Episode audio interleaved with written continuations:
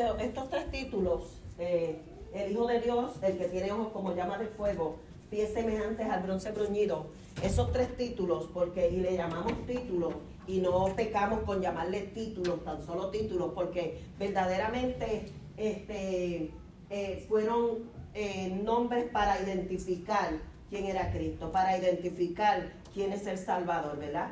El Hijo de Dios, el que tiene ojos como llama de fuego, y además de eso tiene otros títulos que, este, ¿verdad? Conocemos como el Hijo de David, Hijo de David, ten misericordia de mí, era el único. Estos títulos eran títulos para el Mesías, títulos para el Salvador, para el que había de venir. Estos títulos identificaban quién era el Mesías eh, de Israel, ¿verdad? El que había de venir a Israel. Pero en, este, en esta iglesia Tiatira, el Señor es en, la único, en el único lugar que se presenta con estos títulos. Y estos títulos describen un juicio. ¿Y por qué describen un juicio? Describen que Él es el único que tiene el poder para, para efectuar el juicio. Porque eh, el Hijo de Dios es el que se le ha dado qué? Y se le ha dado toda la autoridad y todo el juicio, porque el Padre le dijo, todo ahora es pasado a quién. Ahora te doy toda potestad de lo que está en el cielo, en la tierra, debajo de la tierra. Tú eres el que tiene el juicio, el Hijo es el que va a ejecutar el juicio al final de todo, este, de todo esto, ¿verdad? Que nosotros conocemos como, como el mundo ahora mismo. Entonces, eh, eh, el Hijo de Dios es el que tiene esa, esa, toda esa autoridad. El que tiene ojos como llama de fuego. El fuego, los ojos que ven sobre todas las cosas, que ven no solamente lo que nosotros vemos con ojos físicos, sino que ven más allá de lo físico, a, lo espiritual.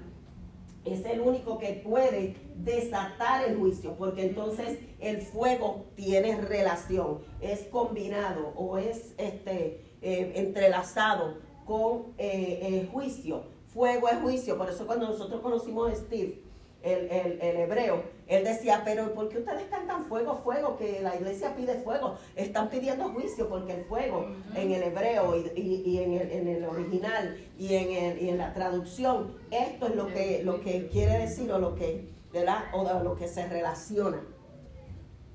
Pero la escritura dice, él, es, él os bautizará con Espíritu Santo y fuego. Okay. Ahí no hay juicio. Ok, pero este, el, fuego para qué se usa? Para destruir, pero el fuego también se usa para purificar. Entonces el Espíritu Santo y fuego. Acuérdate que Él está entre, entre, entre las piedras de fuego y todas estas cosas. Ah, eh, el fuego en el, en el, en el original se conoce como el, lo que este, purifica, lo que este, este, designa algo para convertirlo en algo mejor. Porque el oro es, eh, eh, tu fe es probada como el oro y el oro es probado con qué? Con fuego. El oro es, es refinado a través del fuego. Tú ves que el fuego en una parte destruye, pero en otra qué? Purifica. Refina, purifica.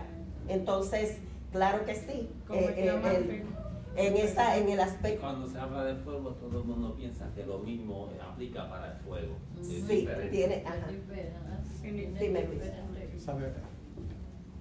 Este coro manda fuego. Señor, manda fuego, Señor, y avívalo con tu poder. Ajá. ¿Sabe? Esta manera está bien. Ok, pero acuérdate que, mira, eh, eh, este, si tú pide fuego porque el fuego, eh, fíjate que el Espíritu Santo, con el Espíritu Santo y fuego, eh, pero también el agua es símbolo de qué? Del Espíritu. Del Espíritu. Entonces, este, cuando tú tienes, tú tienes términos, cuando tú tienes unos términos que tú quieres aplicarlos en diferentes esferas y este, este, los aplicas, tú sabes, conforme a lo que, a lo que esté a lo que tú estés trayendo, a lo que tú estés trayendo. Por, por, el contexto que Steve trae, por la tradición judía, por la cultura hebrea, fuego no es para purificar, porque acuérdate que ellos no, recibieron el Nuevo Testamento. Eh, para, ellos el fuego es para destruir, el fuego es juicio. Entonces, para nosotros que reconocemos el Nuevo Testamento y que reconocemos que el Espíritu Santo trae fuego y poder, eso para nosotros no es nada mal cantarlo, porque nosotros sabemos de lo que estamos cantando. Y de lo que estamos, estamos, este, este, el término que le estamos dando, ¿sabes? El, el, el, contexto es bien importante. Que le estamos, el contexto es bien importante. Aquí nadie está pidiendo que Dios venga y traiga su juicio. Sí, gloria al Señor. Así que tú todavía tú lo puedes cantar. Sí, pero, eh, pero, Steve tal no lo cante. Sí está Steve. Amén. que se Amén. Amén. Gloria al Señor. Y tenemos una cosa con Steve, que Steve era él aceptó al Mesías, él aceptó a, Cristo como Mesías, a Yeshua como Mesías, pero entonces... Ese señor. Ajá, ese señor que llegaba acá. Pero él este, este, se, se, fue otra vez al, al, desierto y volvió otra vez a lo mismo, al principio, cuando sus padres lo confrontaron, pero la genealogía, tú, y volvió otra vez, otra vez y entonces ya, pero es que Dios lo bendiga donde quiera que esté, sienta. Todavía en la tierra, ¿verdad? Entonces, el que tiene ojos como llama de fuego, está hablando, ¿y por qué está hablando tanto de juicio cuando los pies semejantes al bronce bruñido, el bronce bruñido es algo refulgente, es la presencia de Dios, o sea, que es donde todo está descubierto, donde todo está, no hay tapujos, no hay ninguna forma de esconder algo. Esto habla de eso. Entonces, estos títulos están hablando, todos se refieren a este mismo tema de juicio y de, el único que puede condenar, el único que puede, eh, eh, pero hay una razón por la cual él se presenta con estos títulos a la iglesia de Tiatira. No creo que es coincidencia que él se está presentando de esta forma en el libro de Revelaciones. ¿No? Pues está, eh, esas siete cartas son a las siete iglesias, se está revelando más del misterio del juicio que viene, ¿no? Entonces eso hace sentido que él se está este, dando los títulos del juez, del, que viene con, el fuego. Exacto, del que tiene toda la autoridad para ejecutar. Entonces, este, eh, ¿verdad? Se relacionan con esto, con el, con y esa es una palabra buena la que usó eh, este Jeremías, el juez, ¿verdad? Justicia y juicio. con esto se relaciona estos títulos con, la, con los que él se presenta a la iglesia de Tiatira. Entonces, fíjate que él que puede ver todas las obras a todas las iglesias, Él le dice, yo conozco tus obras. Esto no es algo nuevo, no es algo que solo se lo dice la iglesia de Tiatira, porque Él conoce las obras de, la iglesia, Él conoce las obras de la iglesia como tal congregación o individuo, ¿verdad? Porque nosotros pues como iglesia reunida somos una congregación, pero, perdón, individualmente somos que la iglesia del Señor, el cuerpo de Cristo. Entonces, compuesto, ¿verdad? El cuerpo de Cristo compuesto por muchos miembros, bendito sea el Señor. Entonces, Él se presenta y, dice, yo conozco tus obras, lo que le dice a todas las iglesias, porque verdaderamente Él es el que conoce las obras de todo. Todo lo que eh, hacemos, sea congregacional o sea individualmente. Ahora dice, tus obras y, ahora le dice, y pero a esto le veo, le noto que tú tienes amor, que tienes fe, que tienes servicio y que tienes paciencia. Fíjate que hay cuatro cosas fuertes en la iglesia de Tiatira para mantener la, la, eh, fidelidad a Dios. Tienen lo que necesita y requiere un creyente para mantener la fidelidad a Dios tienen el amor, porque todo lo que se hace sin amor y fuera del amor es como símbolo que retiñe, es como, ¿verdad? Como nada. Gloria al Señor, como habla el apóstol Pablo en Primera de Corintios capítulo 13, ¿verdad? Pero el mayor de esto es El amor. Yo les doy un mandamiento nuevo, que os améis unos a otros, porque ya todos los mandamientos los tenían, todas las cosas las tenían, pero si vamos a hacer todas las cosas como un robot, automáticamente, y el amor lo vamos a dejar de un lado, pero yo cumplo con todo esto, aunque yo no amo a mi hermano, pues seré homicida, porque el que no ama a su hermano es homicida, ¿verdad? Entonces, si, si, si vamos a cumplir con todo, pero no cumplimos con el amor, pues no cumplimos con nada. O sea, nuestras obras son, están eh, yéndose por la borda, porque del amor es que el Señor mira la obra que estamos haciendo cada uno. Si nace de, una, de un corazón con amor. Entonces, la fe es por la que nosotros servimos a Cristo. Sin fe es imposible agradar a Dios. Si no tenemos la fe, este, entonces tampoco somos creyentes, tampoco nos podemos llamar cristianos, creyentes, e hijos de Dios, servidores de Cristo. Pero también es una fe que hay personas que fingen una fe. Cuando digo fingir una fe es que sabiendo que están pasando por ciertas circunstancias, pero delante de las personas decimos que está bien y no confiesan, usted sabe, al pastor o a alguien para que por lo menos, quién sabe si Dios a través de esa persona te puede dar una palabra de aliento. por eso levanté la mano, que hay que tener en cuenta que hay veces que la gente dice en fe, sí, yo estoy bien, yo estoy bien, cuando sabe que por dentro tú estás grave, estás mal. Eso es verdad. pero fíjate que eh, hablando de la iglesia de Tiatira, oh, yo lo estoy generalizando, pero hablando de la iglesia de Tiatira, el Señor le está diciendo esto. El Señor le está diciendo, yo conozco tus obras, conozco que tienes, él conozco tus obras y le añadió y amor, tu fe, tu servicio y tu paciencia. O sea, hablando de la iglesia de Tiatira en lo general como iglesia, yo entiendo lo que tú dices y es verdad también esto existió aquí en la iglesia de Tiatira y en todas las iglesias y en todas las eh, eh, eh, generaciones de iglesia ha existido eso, una fe fingida. El mismo apóstol Pablo le dijo a Timoteo, yo conozco que tú no tienes una fe fingida porque tu fe procedió de tu madre Eunice y de tu abuela Loida, o al revés, no sé si era la madre, estoy diciendo bien los nombres, pero eh, eh, en el sentido de,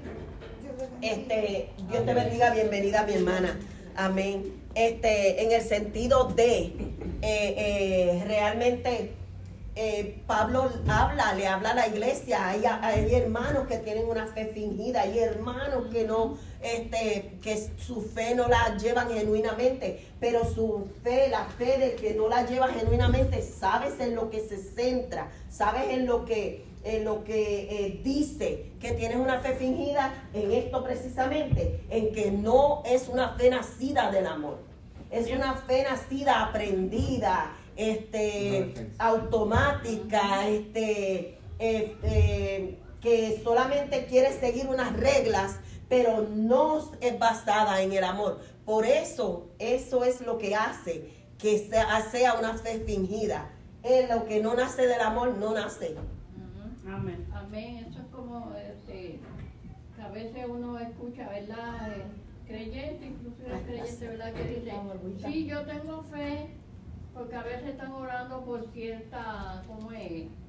Ciertas causas, ¿verdad? Ciertas dificultades que están atravesando. Y dice, sí, yo tengo fe que esto va, que el Señor, en el Señor, que Él va a ser como Él, como Él. Pero se llega el momento que a veces lo que están orando y están confesando con su boca que están confiando, que tienen fe en Dios, eh, se ponen duros y dicen, no, quizá, o a lo mejor puede ser que, vamos a decir, estamos orando por un hijo que el Señor cámbialo, cámbialo. Y, y, entonces pasa el tiempo y uno ah, y dice, ay, este no va a cambiar, este no va a cambiar, este va a seguir igual. Entonces ahí es que dónde está la fe. O sea, estamos demostrando que no, en verdad no tenemos, una fe genuina en el Señor. Porque como dice, si tenemos fe, tenemos que en todo tiempo eh, estar por seguro, seguir ahí, aunque veamos lo que veamos, que, que este hijo sigue igual, pero que sigamos nosotros confiando de que el Señor, Él va a obrar en ese hijo conforme al tiempo, a la voluntad de Él. Es como un eso que yo oí un testimonio de, de una sierva del Señor, estaba orando por su hijo, que era un borracho, y ella siempre orando, Señor, salva a mi hijo, mira, libertalo. Pero se llegó el tiempo que dijo, no oro más, porque el hijo no cambiaba, seguía en lo mismo, y, pero que ahí mismo, en ese mismo lugar, en la misma iglesia donde estaba ella, que, como que, que declaró que no iba a orar más por su hijo, a la esquina vino alguien y mató a su hijo. ¿Y qué, qué pasó? Que el Señor le tuvo cada hijo. Mientras tú estabas orando, yo estaba cuidando de él. Aleluya. Tremendo, es que Dios obra por senderos misteriosos, ¿verdad? Pero yo, yo entiendo que la fe tiene es un término que se usa en dos terrenos. Hay una fe que cualquiera la puede tener, que todos la tenemos, porque tú tienes fe en ti mismo, que tú puedes alcanzar esto, que tú puedes lograr esto, que tú puedes... Esto hay una, hay una fe generalizada, una fe de humanamente hablando ¿verdad? Y se confía en cualquier cosa, pero exactamente la fe de la que estamos hablando aquí, cuando el Señor mismo le está diciendo, a, porque eh, eh, esto es un fruto de qué? Del Espíritu.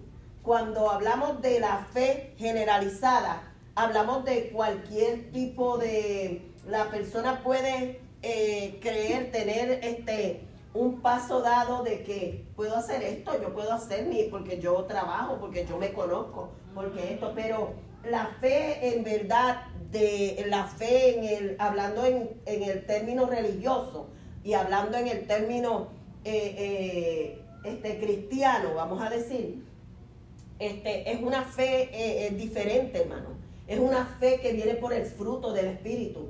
Tú no confías en Cristo con una fe generalizada. Tú confías en Cristo cuando el Espíritu de Dios convicciona en tu corazón, en el mío, de que Cristo fue real y que hizo lo que hizo por mis pecados. O sea, esto no lo cree todo el mundo. No todo el mundo tiene, eh, eh, eh, llega hasta, llega hasta este punto o a este límite. Dios te bendiga, mi hermanita María. Bienvenida.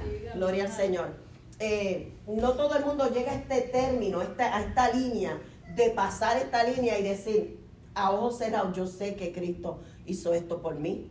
Porque todo el mundo tiene, todo el mundo, en, cuando tú le predicas, puede tener esta mentalidad, porque voy a creer en un, en alguien, esto es un hombre, yo estaba predicándole a alguien en esta semana pasada, le estaba predicando a alguien que cree en Dios, que cree en el Padre, pero eh, tiene una, una controversia con el Hijo. Y tiene una controversia porque dice que no, porque, porque se le está dando adoración y alabanza a Cristo. Si Dios es Dios, y el Antiguo Testamento dice que no adoremos a nadie que no sea Dios. Entonces, este, Cristo se está haciendo como Dios o lo adoran como Dios. Y tenía pero mire, eh, la facilidad que Dios me dio para hablarle a este, a este joven, gloria al Señor, sobre este tema, este, este, eh, eh, lo dejaba con los ojos así abiertos a él y, sin palabras, o sea, no, no pudo argumentar a lo que él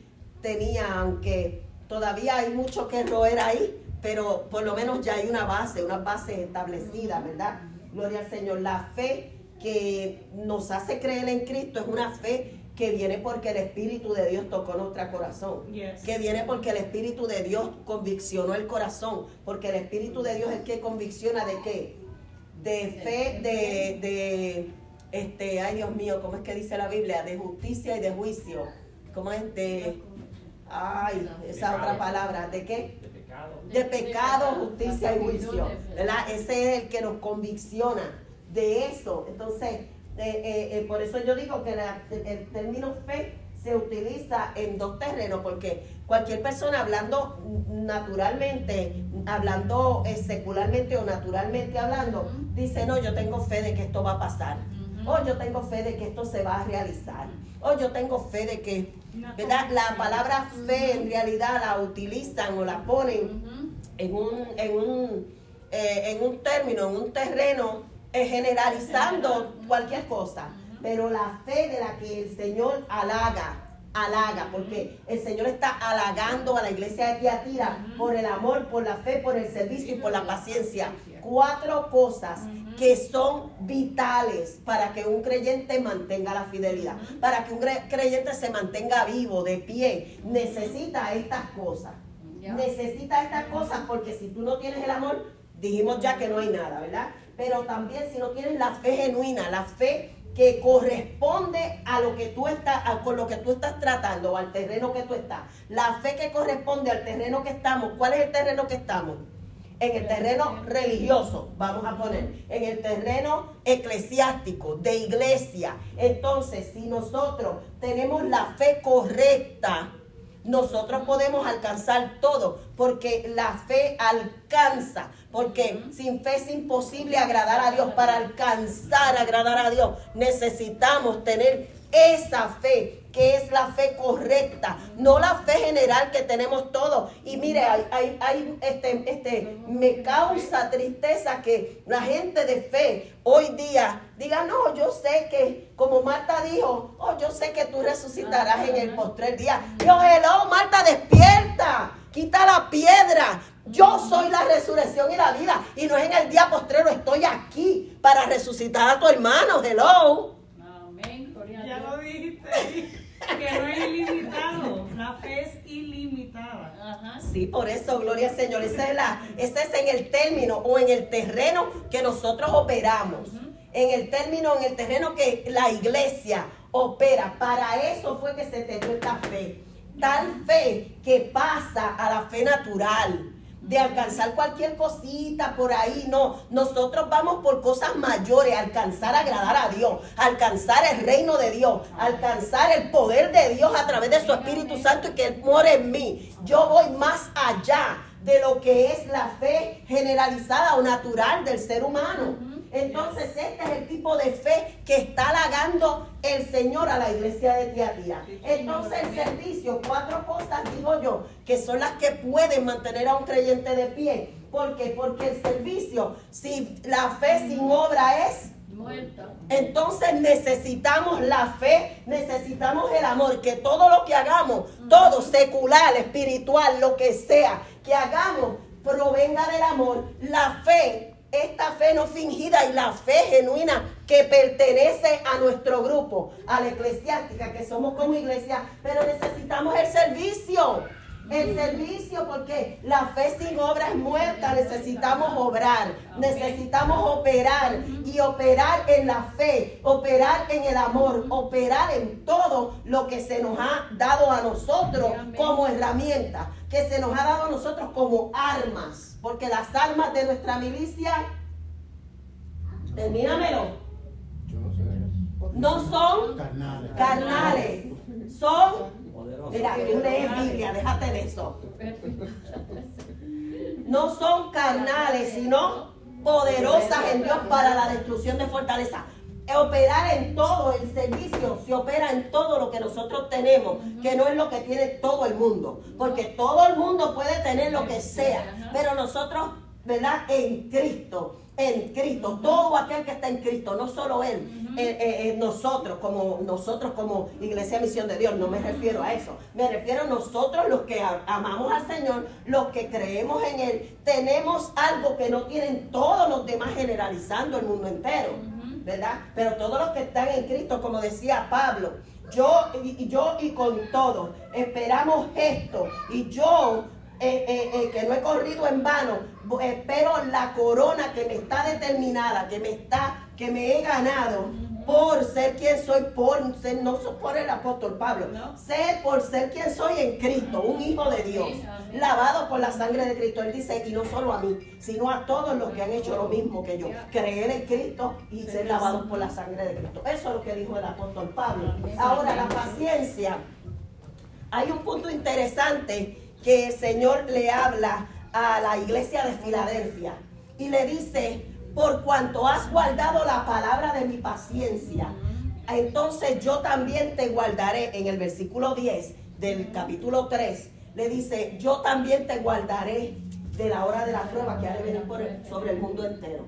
De la, la paciencia. La paciencia no es solamente tener paciencia para esperar. La paciencia también es un término que general, natural, que usa todo el mundo. Todo el mundo secularmente usa la palabra paciencia como usa la palabra amor. La palabra amor se define en el mundo entero de una forma pero nosotros la sabemos definir correctamente porque nosotros no solamente la estamos definiendo en una definición o estamos definiendo esto como un término, lo estamos definiendo como un fruto, como algo que es vivo, que está en nosotros y que opera en nosotros. Ahora la paciencia actúa de la misma forma, es una palabra que está dentro del mundo, que está dentro de lo natural, que está dentro de lo secular. Pero cuando tú la llevas a la eclesiástica, cuando tú llevas la palabra paciencia a lo espiritual, al terreno espiritual, ¿qué es lo que sucede? No se opera, no se define de la misma forma que tú la defines cuando tú no la conoces en el espíritu. La palabra paciencia en el espíritu, wow, y, dejé la libreta que la definía porque la definimos. ¿Se acuerdan que la definimos? Nadie tiene esa, esa, esas notas, ¿verdad? Cuando definimos la palabra paciencia, la definimos creo que fue en la iglesia, no sé si fue Efeso o, o Esmirna, pero la definimos. Y cuando la palabra paciencia se define en el término eclesiástico, tú ves completamente, completamente, es la fortaleza que te, que te empuja a realizar, a actuar, no solamente a tenerlo por sí, sino que te, eh, te, te, eh, te promueve, te promueve a que evoluciones. La palabra paciencia no es una palabra pasiva, hermano. La palabra paciencia no es una palabra pasiva, es una palabra activa, un verbo activo, como que actúa en nosotros de una manera que nos impulsa. Ah, sí, pero, pero tengo otra definición. Esa es en la, en la, en la concordancia, ¿verdad? Que me la estás definiendo. No la tengo, no la tengo porque no tengo la libreta de, la, de esa nota conmigo pero yo te la voy a, te la voy a buscar para definírtela de eh, la semana próxima. Pero es una paciencia que es una, una paciencia que se... Dime, Ketty. No, está bien. No, que lo levanto y, es ahí. Gloria al Señor. Entonces, estas cuatro cosas son cosas que el, el Señor, y fíjate que se las dice nada más y nada menos que el que tiene todo el poder. Porque en sus títulos, cuando él se define, cuando él se, eh, se presenta a la iglesia de Tiatira, se presenta como el que tiene todo el poder. Y el que tiene todo el poder está, le está diciendo a la iglesia de Tiatira, mira, esto es lo que eres tú. Tú eres un, eh, un siervo fiel. Tú eres un siervo que tienes las herramientas para mantener la fidelidad a mí. Pero y ahí es donde entra el pero, en el, el versículo 20. Pero tengo unas pocas cosas contra ti. Tú tienes todo. Oh, gloria a Dios, y tengo ganas de predicar ahora sí. Es raro, ¿verdad? gloria al Señor. Pero tengo unas pocas cosas contra ti. Tú tienes todo, tienes el amor. Yo conozco tus obras.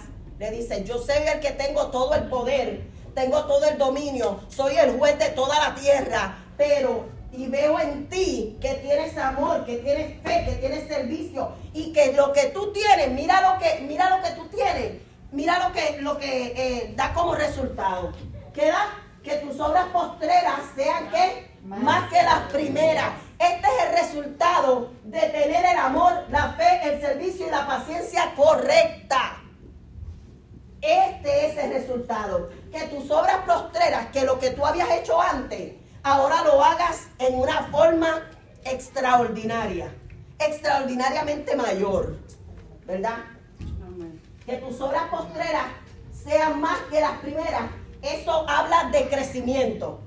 Eso habla de conocimiento. O sea, ya no solo creciste, solamente en, edad y solamente, no solamente en edad de estar en el Evangelio. Ahora has adquirido conocimiento, que es lo que el Señor está llamando a su pueblo a obtener.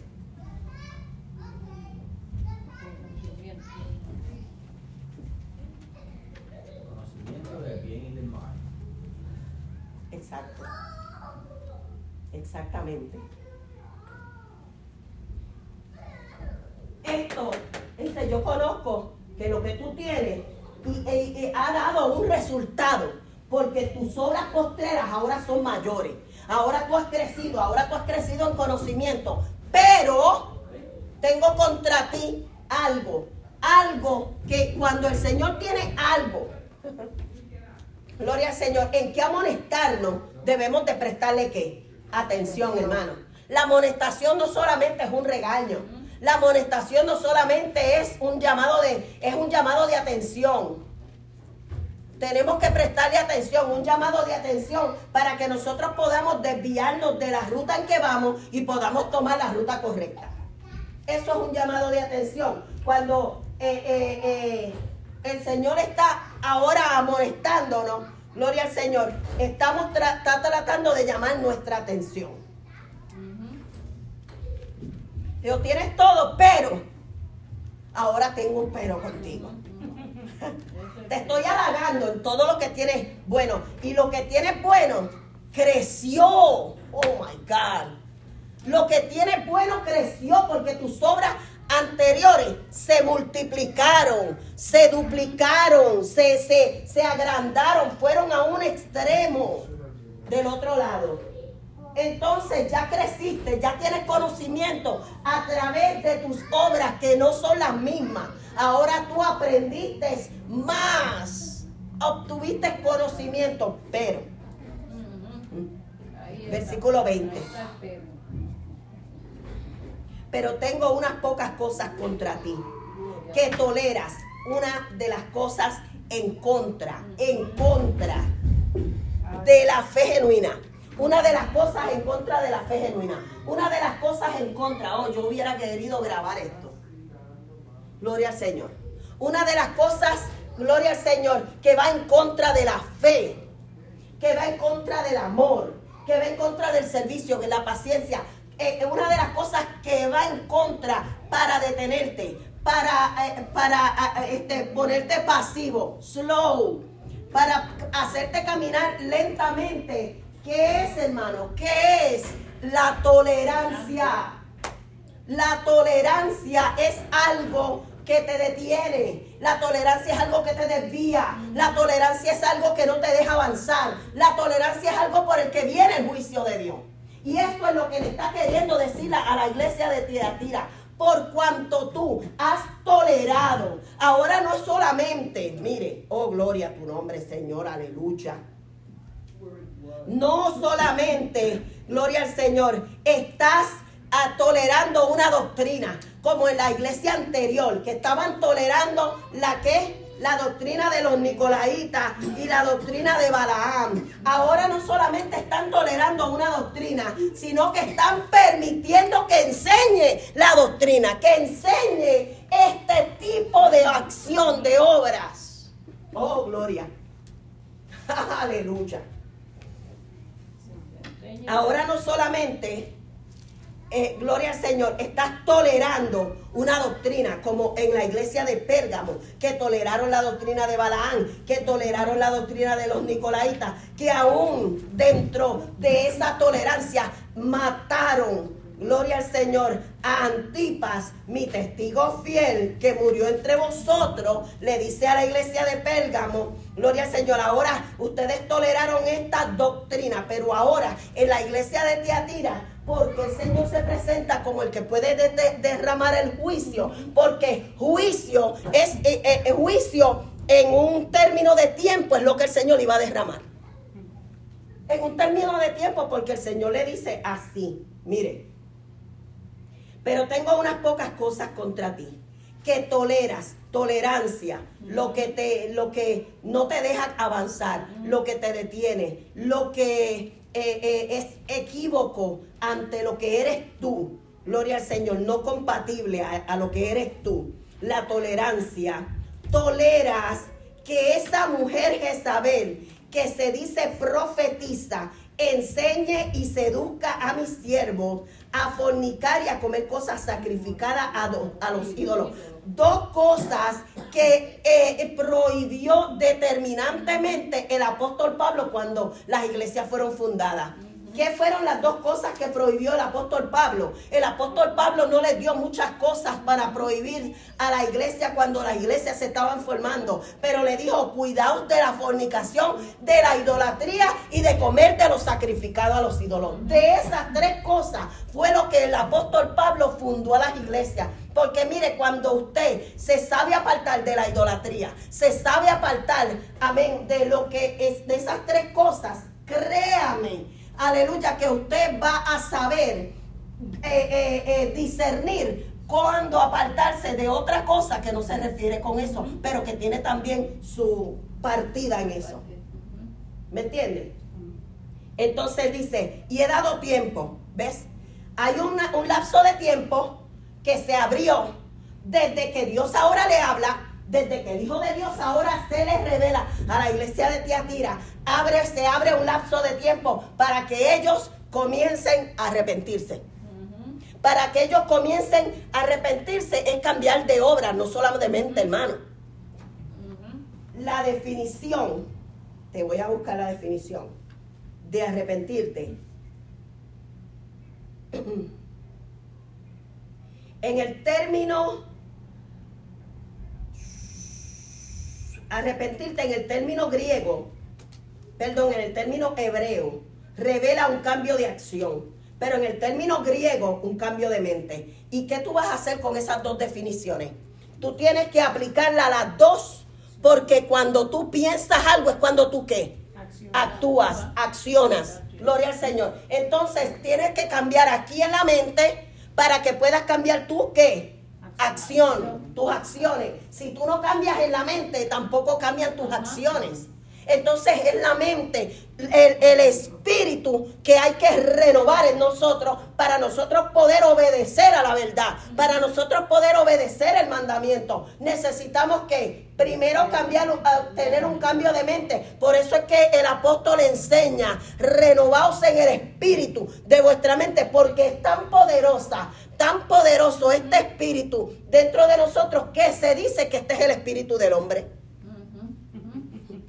La mente. Porque la mente te lleva a algo mayor como a algo como a la muerte. Te lleva a la vida como a la muerte. Hay gente que se motiva en tener una mentalidad eh, positiva, activa en esto, en que se puede, en que puedo ser sano, en que puedo ser libertado, en que puedo ser productivo y lo es. Pero hay mentes que se quedan en una debilidad de que no puedo, así soy, eh, eh, eh, estoy, este, estoy débil y se estanca y entonces eso lo lleva a la muerte. Y hay gente pues que están muertos espiritualmente, porque la mentalidad no se renueva la mente no hay una renovación del espíritu de vuestra mente. Y esto es importante en el creyente, hermano es importante en el creyente porque el creyente está constantemente en embate, constantemente en batalla, constantemente en guerra. Por eso es que la mente es imprescindible que sea renovada. Porque cuando la mente no es renovada diariamente, porque diariamente tú tienes nuevos retos, diariamente tú tienes nuevas batallas que enfrentar, diariamente tú tienes muchas cosas que te pueden hacer retroceder de tu fe de un grado a otro grado que tú nunca pensaste en la vida. Gente que, que, gente que eh, tiene una fe tremenda. Mañana le da la noticia de que su hijo murió, de que su hija murió. ¿Y sabe qué pasa? ese grado de fe que tenía esa persona bajó a tal nivel que dice hoy no creo. Hoy no creo y hoy me aparto. O sea, tú, tú, perdóname. Dale, dale, dale. Por eso hay que orar constantemente, como dice la escritura, orar sin cesar. No solamente orar levantándote en la mañana, toma el control, Padre. No, eso es saliendo y orando en el carro. Todo el día. Ahora la pastora enseñándonos también orando. Tiempo. Para no caer en tentación. Gloria al Señor. Pero fíjate que renovaos en el espíritu de vuestra mente, no se renueva la mente con oración. La mente se renueva con la palabra. La palabra es la que es vida. La palabra es la que es poder. La palabra es la que es espíritu. La palabra es la que abre camino, la que te, te enseña el camino. La palabra es la que te instruye, la que rompe todo esquema eh, eh, físico, eh, eh, carnal en nosotros. No es la oración porque nosotros oramos lo que queremos orar. Pero cuando la palabra entra, la palabra no te enseña, no te dice, no te lleva a lo que tú quieres oír. La palabra al contrario te lleva a lo que no quieres oír. Levántate cuando tú quieres estar acostado. Párate a orar cuando tú quieres estar sin orar. Párate y levántate, vete, haz, camina esto. Cuando tú eh, quieres retroceder un paso atrás, la palabra es la que te, te instruye, la que te abre el camino, la que te enseña. Es con la palabra que tú renuevas todo. Amén. Si tú quieres ser levantado como el águila, como dice la Biblia, es con la palabra. Porque David sabía adorar a Dios conforme a la palabra, a lo que él era en la esencia de él, Señor. En lo que el Señor era en su esencia, con eso era que alababa David a Dios.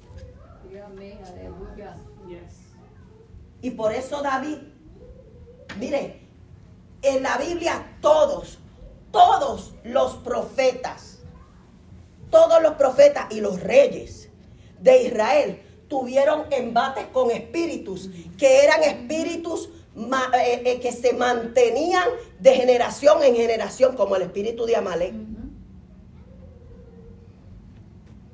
¿Ves? Que el Señor dijo, este espíritu va a tener ahora guerra conmigo por culpa tuya, Saúl. Va a tener guerra conmigo de generación en generación. Mm. ¿Entiendes? Es con la palabra de Dios, no hay otra cosa. Porque la oración es constante. La oración hay que seguir orando. Orad sin cesar. Orad para que no entréis en tentación. Orad. Yo he orado por ti, le dijo Cristo a Pedro cuando le dijo, mira Pedro, te han pedido para zarandearte. Porque mire, todos los días tú en- enfrentas un zarandeo. Todos los días tú, enfrentas una tentación. Todos los días tú enfrentas un, un decline en tu fe. Todos los días. Es por eso, un decline en tu fe y un decline en las almas que tú tienes preparadas para ese día Amén. Ujú. Eso es así. Un desgaste. ¿Qué pasaba cuando los, los guerreros salían a la guerra? Cuando regresaban, ¿a qué regresaban? A pulir de nuevo la espada. Ajá. A pulirle. de- Por eso cuando salimos de una guerra, no podemos dormir, ay, yo tengo la victoria. No, a cortarle la cabeza al gigante y después vete y alima de nuevo la espada porque viene otro gigante detrás de ese. Bendito sea Dios. Entonces, gloria al que vive para siempre. Pero tengo unas pocas cosas contra ti. ¿Por qué tiene que haber una cosa tan fuerte cuando esta iglesia tenía las armas para mantener su fidelidad? Pero la tolerancia es algo que aunque tú tengas las armas para vencer, la tolerancia llega a nuestra vida y ¿sabe qué pasa? Que todas las armas se quedan pasivas. Las armas para pelear se quedan pasivas. Porque un, guerrero va a salir al embate, al embate o a la guerra con la espada en- envainada o desenvainada. Entonces podemos tener las armas envainadas, pero no desenvainarlas en el momento. Cuando la tolerancia viene, las armas se quedan pasivas. Ellos tenían estas armas, el amor. Mire, si el apóstol enseñó que el amor, eh, ahora él le estaba dando el amor como un mandamiento nuevo, era porque con el amor, el amor es algo que derriba el odio, el celo, la contienda, la ira, el enojo, las raíces de amargura, todo lo que es tropiezo en la vida del creyente. Si tú lo miras desde este punto con el amor, tú puedes perdonar, que es lo más grande, porque ya tú has sido perdonado. Si tú no perdonas ahora que has sido perdonado, tú tienes un problema grande. Y un problema que nadie te lo va a resolver, ni pastores, ni esto, ni ministros, ni que tú llegues todos los días a la casa de Dios, porque va a llegar tarde o temprano el momento que ni vas a llegar a la casa de Dios, porque la, la, la, la falta de perdón se va a convertir en una raíz de amargura. Y eso te aleja de la casa de Dios en vez de atraerte. Entonces, si ellos tenían esto, una sola cosa que el enemigo utilizó, una sola cosa, la tolerancia, para derribar las cinco cosas que ellos tenían. Una sola arma usó el enemigo, la tolerancia, y la usó a través de un espíritu que ya no existía esta mujer, y Jezabel. Ya no existía Jezabel, pero existía el espíritu de Jezabel. Porque los espíritus no se mueren, ¿verdad? Son espíritus. Ahora, a través del espíritu de Jezabel, es que llega esta, esta batalla a la iglesia de Tiatira que derriba esto. ¿Por qué? Porque la, eh, Jezabel era un nombre, un nombre reconocido. Y no solo era un nombre reconocido, era un nombre que amedrentaba a los israelitas. Y amedrentaba a los israelitas porque Jezabel no dejó profetas que no, que no mató, menos Elías. Elías fue el único profeta que enfrentó a Jezabel. Y cuando la enfrentó, bajo la unción del Espíritu de Dios, cegado de todo lo que estaba rodeándolo. ¿Cuántos eran los profetas de Baal? 450 y 450. 400 eran las otras cifras. 400 y 450, ¿verdad? Entonces, si él los enfrentó, bien, él se cegó de todo lo que tenía alrededor. Y degolló a todos esos. Y con una sola palabra. Mire si Jezabel ejerció dominio, y no solo dominio, poder a través de los de los altares y de, la, y de los edificios que levantó a Astarot y a Baal.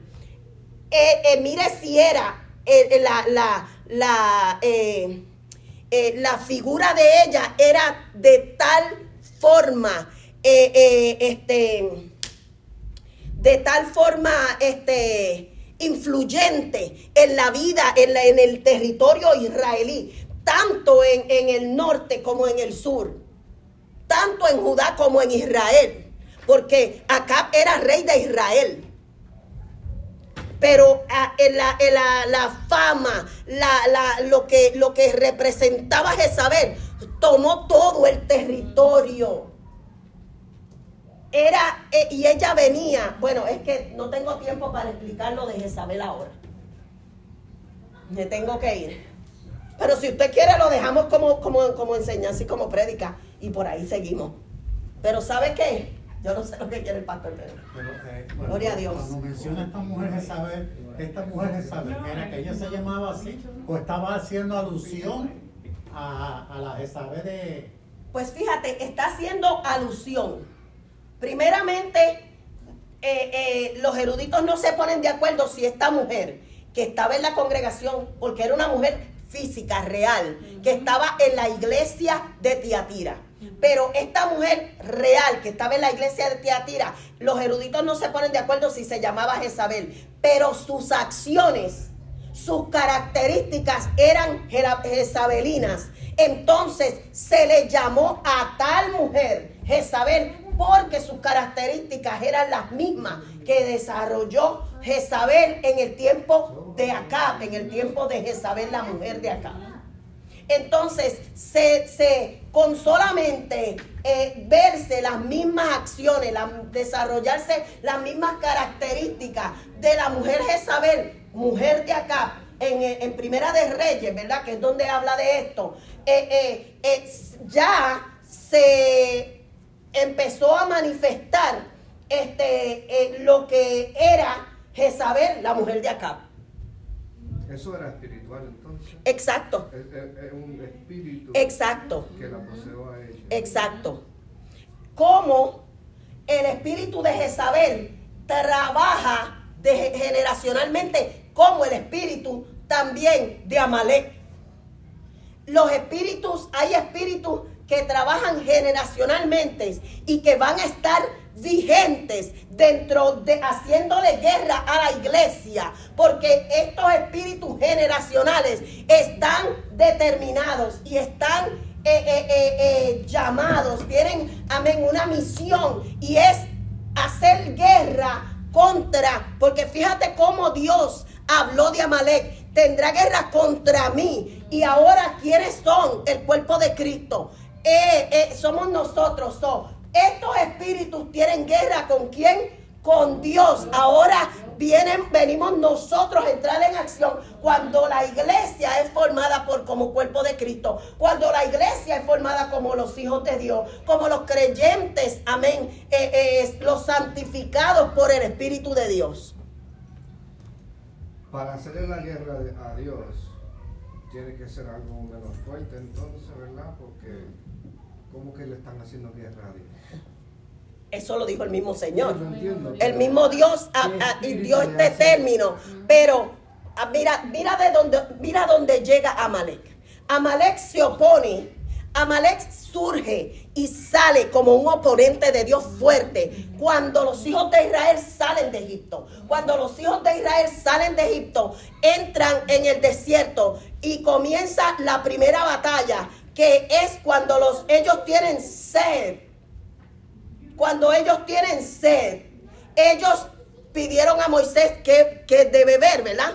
Pero entonces Moisés, que, se le dijo el Señor, háblale a la peña, le agarrotó. Entonces, eh, eh, para, primero entra, entra todo esto porque Amalek no deja al pueblo de Israel pasar por su territorio. Cuando la oposición de Amalek se levanta, para que el pueblo de Israel no pase por su territorio, encontró Amalek un enemigo. ¿Quién? Dios. Entonces empieza la contienda de Amalek a perseguir a los hijos de Israel. Y por esta oposición, porque Dios tenía un plan con Israel, sacarlo y llevarlo a la tierra. Pero por esta oposición de Amalek, el pueblo de Israel tuvo que dar otra vuelta que no era la vuelta que Dios tenía en mente en el principio. Entonces, cuando se, esta oposición, eh, eh, eh, al encontrarse el pueblo de Israel con esta oposición, Amalek se encuentra entonces con el enemigo, que es Dios con un enemigo fuerte, que es Dios. Pero entonces Amalek sigue los hijos de Israel y sigue su rastro. Y trata de incitar a otros para que no dejen pasar al pueblo de Israel. Y el pueblo de Israel encontró oposiciones, pero no como la de Amalek. Amalek fue el opositor en el desierto más grande que tuvo el pueblo de Israel. Por tanto, por tanto, bueno, usados por, e, por ellos, pero por tanto, cuando el, el pueblo de Israel entra y toma posición y entra a pedir rey, lo primero, la primera orden que sale de Dios para Saúl como rey, ¿qué fue? Mata, vete y mata a Malek, destruyelo, destruyelo. ¿Y qué hizo Saúl? No destruyó a Malek.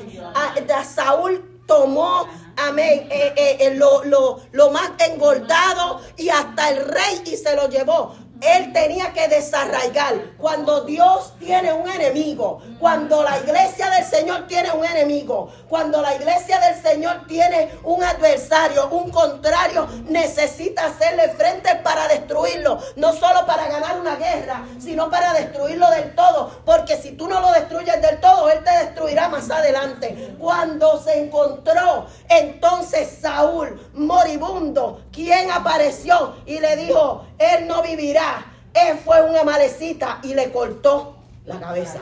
Pero ¿qué hizo David cuando llegó este amalecita? Oh my God, porque esta historia es poder. Aleluya. Porque tiene y enlaza muchas cosas que necesitamos conocer del mundo espiritual para poder ver cuáles son los adversarios verdaderos de la iglesia del Señor. Aleluya.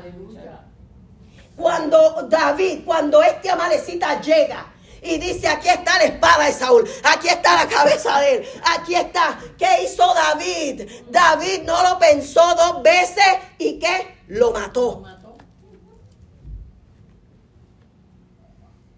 ¿Ves? ¿Qué diferencia? Saúl guardó qué? De no obedecer la palabra que Dios le había dado. Destruya todo. David conocía qué? Espiritualmente mejor. Mejor. Porque David fue que conforme al corazón de Dios. Conforme a lo que Dios quería. El diseño de Dios estaba en quién? En David. Y David, Dios no le dio la orden a David. Dios no le dio la orden a David de destruir, de, destruir, de desarraigar. Pero David sabía la historia. Y David cuando llegó este amalecita, oh mira, yo he venido, ¿verdad? Con esto, yo hice el favor, ¿verdad? para que no, porque los enemigos, ¿tú sabes lo que hacía Amalek? Se llevaba a los que capturaba y a los que estaban vivos. Eran crueles, terriblemente crueles. Se los llevaban, los torturaban, los mataban, los decapitaban y los ponían en exhibición decapitados y hasta quemados. Pero ¿sabes qué? Hizo que, que David, él llegó, oh mira yo, tú sabes, yo, yo vine yo, yo te traigo esto.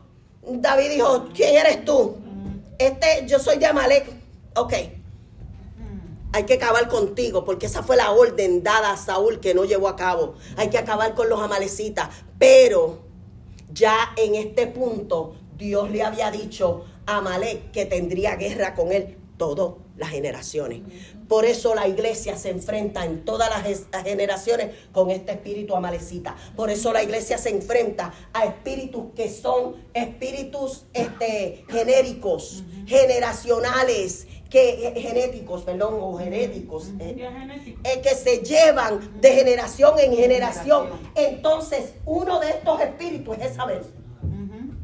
Generacionales. Uno de estos espíritus es saber cuando las características de los amalecitas sale para afuera. Y yo no voy a hablar ahora de las características de los amalecitas, pero vamos a hablar en un punto dado. Yo voy a traer eh, eh, eh, la enseñanza sobre todos los espíritus que enfrenta la iglesia, para que ustedes vean las características y usted vea dónde está usted. Porque hay veces que nosotros estamos en prácticas que tienen que ver con estos espíritus, hermanos. Y por eso la vida nuestra no avanza, por eso la vida nuestra es un estancamiento, por eso la vida nuestra es un desastre en el espíritu. Que no podemos levantarnos, que hoy estamos de pie y mañana estamos caídos. Que hoy tenemos fuerza y mañana estamos destruidos. Que hoy queremos y mañana no queremos. Gloria al Señor. El Señor le dijo a la iglesia de Tiatira, ahora tengo estas pocas cosas contra ti y te voy a dar tiempo en esto. Porque yo no voy a hacer como hice con la iglesia de Pérgamo, que eh, la iglesia de Pérgamo tenía una doctrina que dejó desplegar la doctrina de Balaán y la doctrina de, los nicolaitas. Ellos la dejaron desplegarse, esa doctrina. Pero ahora en, en Tiatira no está pasando que se está desplegando una doctrina está pasando que ellos están tolerando eso. Que ella profetice en la iglesia, que ella enseñe en la iglesia. Y lo que enseñaba era que ¿Era bíblico? No, era lo que realmente se había prohibido por el apóstol Pablo cuando fundó las iglesias. Lo que se había prohibido había sido la idolatría, la fornicación y, eh, eh, eh, lo comido a, a, los, a los ídolos, la comida, lo sacrificado a los ídolos. Ahora no es solamente que están desplegando una doctrina, no. Esto comenzó. Ahora no solo se está desplegando una doctrina, ahora se está en la iglesia abiertamente enseñando. Por eso el líder que enseña en una iglesia, el que está como laico acá, tiene que discernir lo que enseña y que lo que enseña no se salga de la palabra de Dios. Y si se sale de la palabra de Dios, llame capítulo al líder llámelo y dígale, pastor, o esto, mire, esto es lo que, lo que está correcto. Para que si él lo dijo en un término y usted lo entendió en otro, usted pueda. Pero no salga por la puerta, no se vaya. No, ahí están enseñando una cosa que no es. Pregunte, porque a lo mejor él lo dijo en un término y usted lo entendió en otro. No se vaya así, porque hay mucha gente que dice, no, yo me paro y me voy. No, pregunte, usted no sabe en el término que a lo mejor usted lo está entendiendo en un término y él lo está diciendo en otro.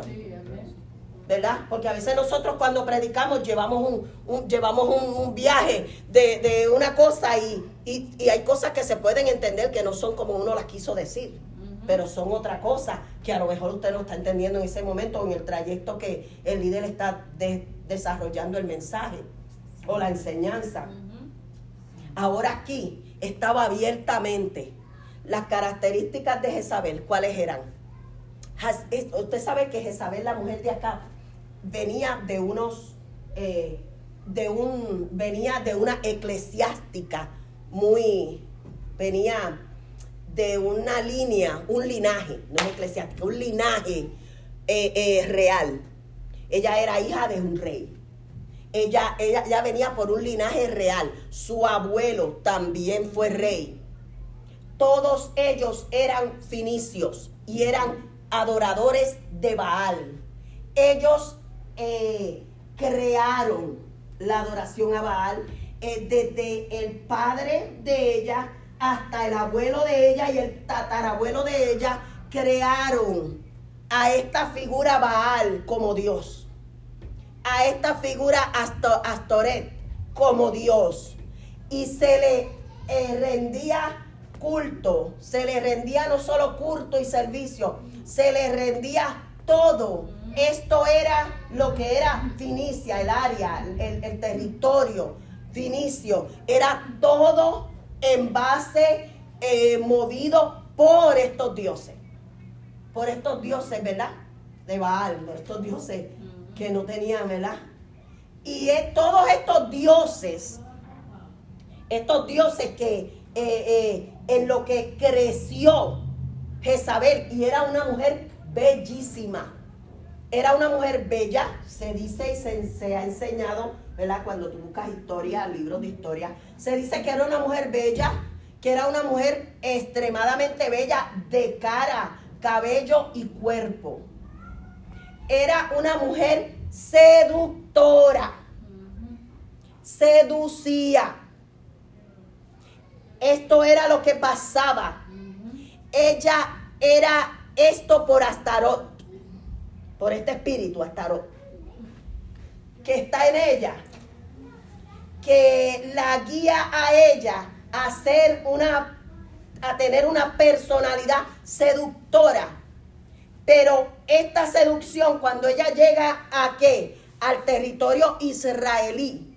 Cuando ella llega a este territorio israelí, es lo que ella utiliza para crear en las mujeres israelitas una envidia, para crear en las mujeres israelitas un deseo de arreglarse, un deseo de, de pintarse, un deseo de, vestirse diferente, un deseo de eh, hacer lo que quiera. O sea, la liberación femenina llegó.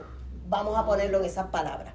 Cuando llega Jezabel al, al territorio israelí, llega todo esto a las mujeres israelitas. Llega la seducción a las mujeres israelitas. Las mujeres israelitas comenzaron a celarse eh, eh, y entonces ella, aprovechando esto y que ella tenía en, ella este espíritu que ejercía poder para enseñar.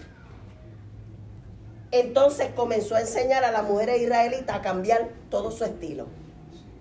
no solamente su estilo de peinado, no solamente su estilo de, de vestimenta, pero también les enseñó a mirar el hombre ajeno, porque tú puedes. A mirar, a fornicar, a adulterar, porque tú puedes. Mira, mira, tú, tú tienes todo.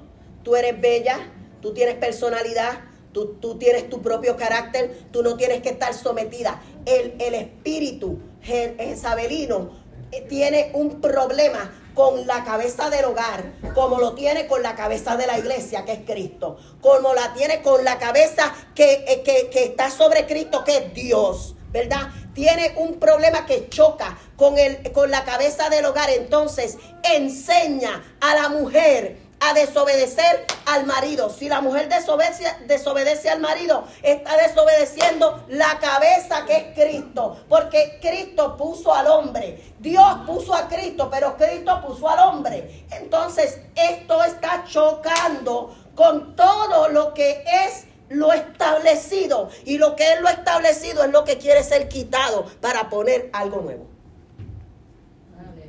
Entonces, este es el choque que tiene Jezabel, la mujer, hija de este rey finicio. Llega, se casan. Mire, creo que en el Salmo 45, si yo no me equivoco y yo lo tengo que buscar, está, se define o se, se, se muestra cómo es la boda de Acab y de, de Acab y Jezabel. Si ignoramos si queremos hacernos los de la vista larga con estos espíritus generacionales, ellos no están jugando, ellos tienen propósito. Ellos no están como el creyente, que hoy es y mañana no. Que hoy puedo, mañana no puedo adorar porque yo me siento así. Pasado no, yo estoy aquí allá. Yo, Dios no me da lo que yo quiero, yo estoy en esta. Ellos no, ellos tienen un propósito definido. Hoy, hoy no se pudo, mañana se puede como debe de ser el creyente, ¿verdad? Hoy no se pudo, hoy yo no vi lo que quiero, mañana lo veo. Así debe de ser el creyente. Pero no es el creyente, no es así. Esta iglesia de Tiatira tenía los elementos. El amor, la fe, el servicio, la paciencia, las obras de ellos habían crecido. Ellos por, por ende habían crecido en conocimiento. Habían crecido pero se olvidaron. Se olvidaron. Y con una sola cosa, la tolerancia, le ganó la batalla a Satanás. Ahora ellos estaban dentro de un término de tiempo. Si no se arrepienten, serán echados en cama. Y si no se arrepienten, tendrán una muerte de violencia. ¿Quién tuvo una muerte violenta? Jezabel, la, la esposa de acá. Ella tuvo, usted sabe qué fue lo que, lo que hizo Jezabel cuando vio a Jehú. Jehú, uno de los profetas que se levantó con poder, con la unción, eh, eh, eh, con una de las unciones que tenía David. Porque David tuvo muchas unciones, no solamente la unción de Samuel.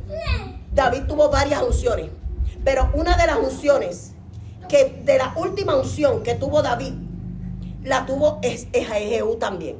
Y Jehú no cuando ella sabía que venía el profeta porque ella se des, e, e, el espíritu que estaba en ella, ¿verdad? La mujer verdadera. Estoy hablando de la mujer de mujer de acá.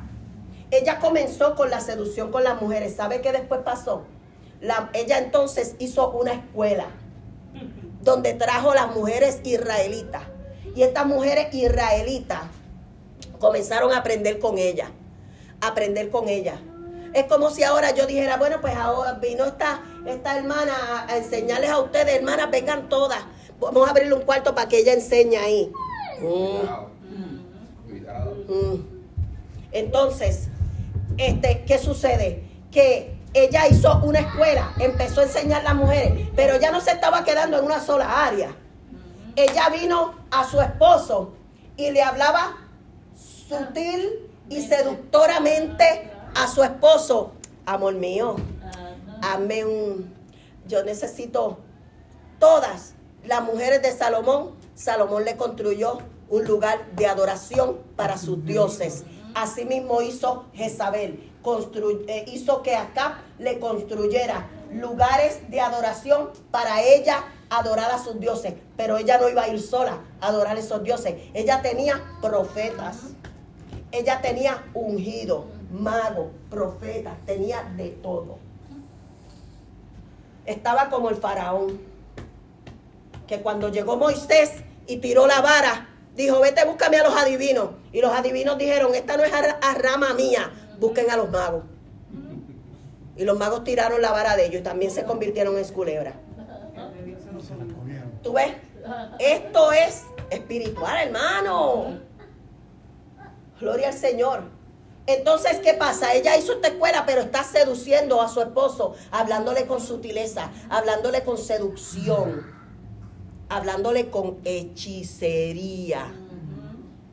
Hechizó a su esposo, el que estaba prohibido hacer lo que hizo. Lo hechizó. Porque hechizar es apagar, desconectar los cinco sentidos que tiene alguien. Cuando los cinco sentidos de una persona se desconectan, se apagan, ¿sabes qué pasa? Entonces comienza el hechizo a trabajar. Ya esa persona no está sobria para decidir, sobria para tomar decisiones, sobria para ver el bien y el mal, sobria para definirse, sobria para, amén, para conocer qué es el camino. Y ella le dijo, construyeme, construyeme estos, lugares de adoración. Y ahí, conjuntamente con, su, con sus profetas, porque ella los trasladó de Finicia hasta Israel, hasta el norte de Israel.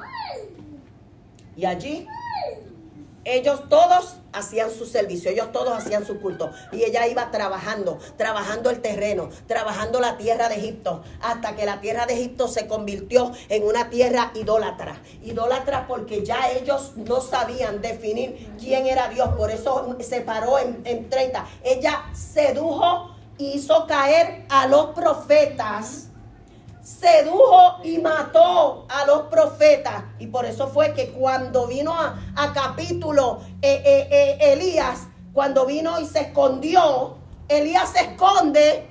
¿Y qué dijo Elías? Yo solo he quedado porque todos los demás profetas han muerto. Y Jehová le dijo, ¿qué? Mira, levántate y salte de esa cueva que donde yo no te mandé a meterte y vete porque yo todavía tengo a siete mil rodillas que no se han doblado a Baal. Uh, allí dijo específicamente el nombre, a Baal, porque ese era el problema que había ahí. Dijo, yo tengo, yo tengo, hay muchos que se doblaron a Baal, pero todavía yo tengo siete mil rodillas que no se doblaron a Baal. Párate de ahí, levántate. Come, que el largo camino te resta. ¿Y sabes qué pasa? Que Jezabel, mire, sus características estaban en Tiatira. Yo le estoy contando la historia con un poquito de detalle para que tenga una idea amplia de lo que estamos hablando ahora en Tiatira. Ahora en Tiatira no es Jezabel en cuerpo y carne, no en cuerpo, alma y espíritu que está ahí. Ella no existía. Ella no existía. Ella había muerto. Porque usted sabe lo que ella hizo cuando Jehú, que tenía la unción de David, esa unción eh, tiene un nombre y ahora no me lo puedo recordar. ¿Tú te puedes recordar, pastor? A mí la unción es un... Sí, pero fueron, fue ungido David con muchas unciones. Eh, eh, David fue ungido con unciones para los determinados, para las determinadas misiones que tuvo David en la tierra. Ahora Jehú llega al territorio donde está Jezabel. ¿Y sabe qué fue lo primero que hizo Jezabel? Se fue a arreglar, se fue a pintar. Eso lo dice la Biblia, yo no estoy inventando nada. Ella fue, se metió para adentro, se pintó, se arregló y se paró en el balcón. Y le dijo a Jehú, sube. Y Jehú dijo, ¿quiénes son los que están allá arriba? Los que estaban arriba con ella eran eunucos que no tenían su parte privada, gente que se le había cortado su parte privada, su miembro. Y, es, y ellos estaban allá arriba con ella.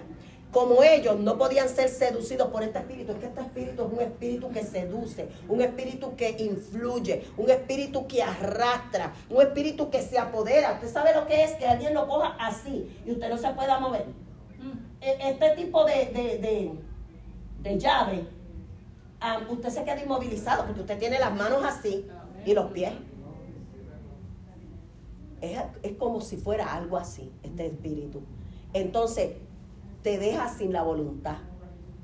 Y ya no es la voluntad de la persona, sino el hechizo, la hechicería, el hechizo que está a través de este espíritu operando. Y como el hechizo está a través de este espíritu operando, ¿sabes lo que pasa? ¿Y sabes lo que sucede?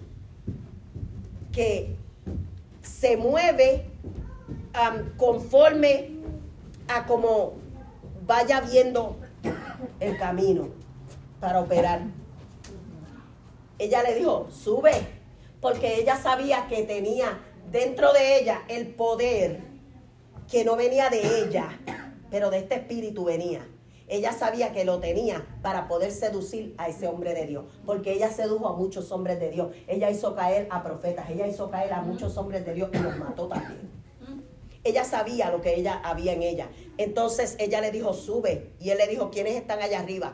Oh, nosotros, eunuco, eunuco, tírenla del balcón para abajo. Mire, y es tan terrible que los perros, como lo profetizó el Señor, los perros vinieron a comerse sus carnes y ¿sabe qué fue lo único que no se comieron los perros? Terrible. Sus manos, sus pies y su cabeza.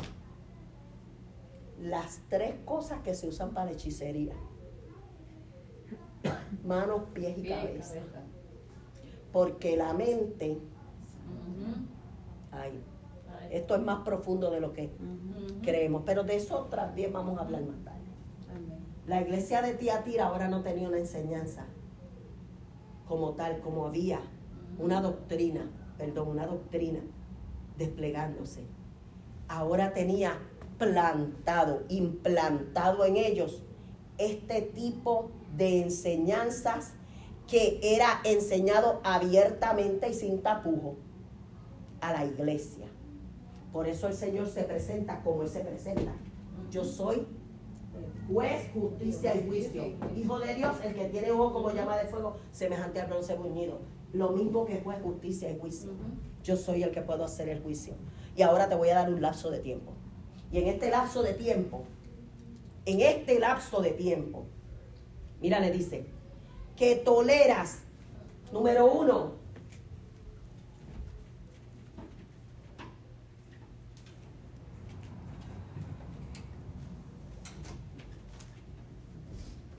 la tolerancia. La tolerancia fue lo que estuvo en contra de la iglesia de Tiatira. La tolerancia es lo que estuvo en contra y derribó todo lo que la iglesia de Tiatira tenía como armas. Todas las armas de la iglesia como tal dadas por el Señor, porque el amor, la fe, el servicio, la paciencia que tenía la iglesia de Tiatira ahora no venía por solamente ellos ser iglesia, venía por la obra del Espíritu de Dios. Por eso le dijo, yo conozco tus obras. Y que tus, y que tus obras postreras, lo que tú hacías antes, ahora es mayor.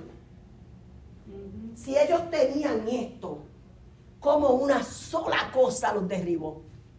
La tolerancia. Una sola cosa los derribó. Porque ahora, esta sola cosa, la tolerancia, que es tolerar todo aquello que venga. Oh, yo estoy aquí paciente para todo lo que venga. Yo no sé si usted ha oído ese refrán. Yo estoy aquí paciente para todo lo que venga. Mire, pues si nosotros como creyentes estamos a 100 para todo lo que venga, cuidado con la tolerancia.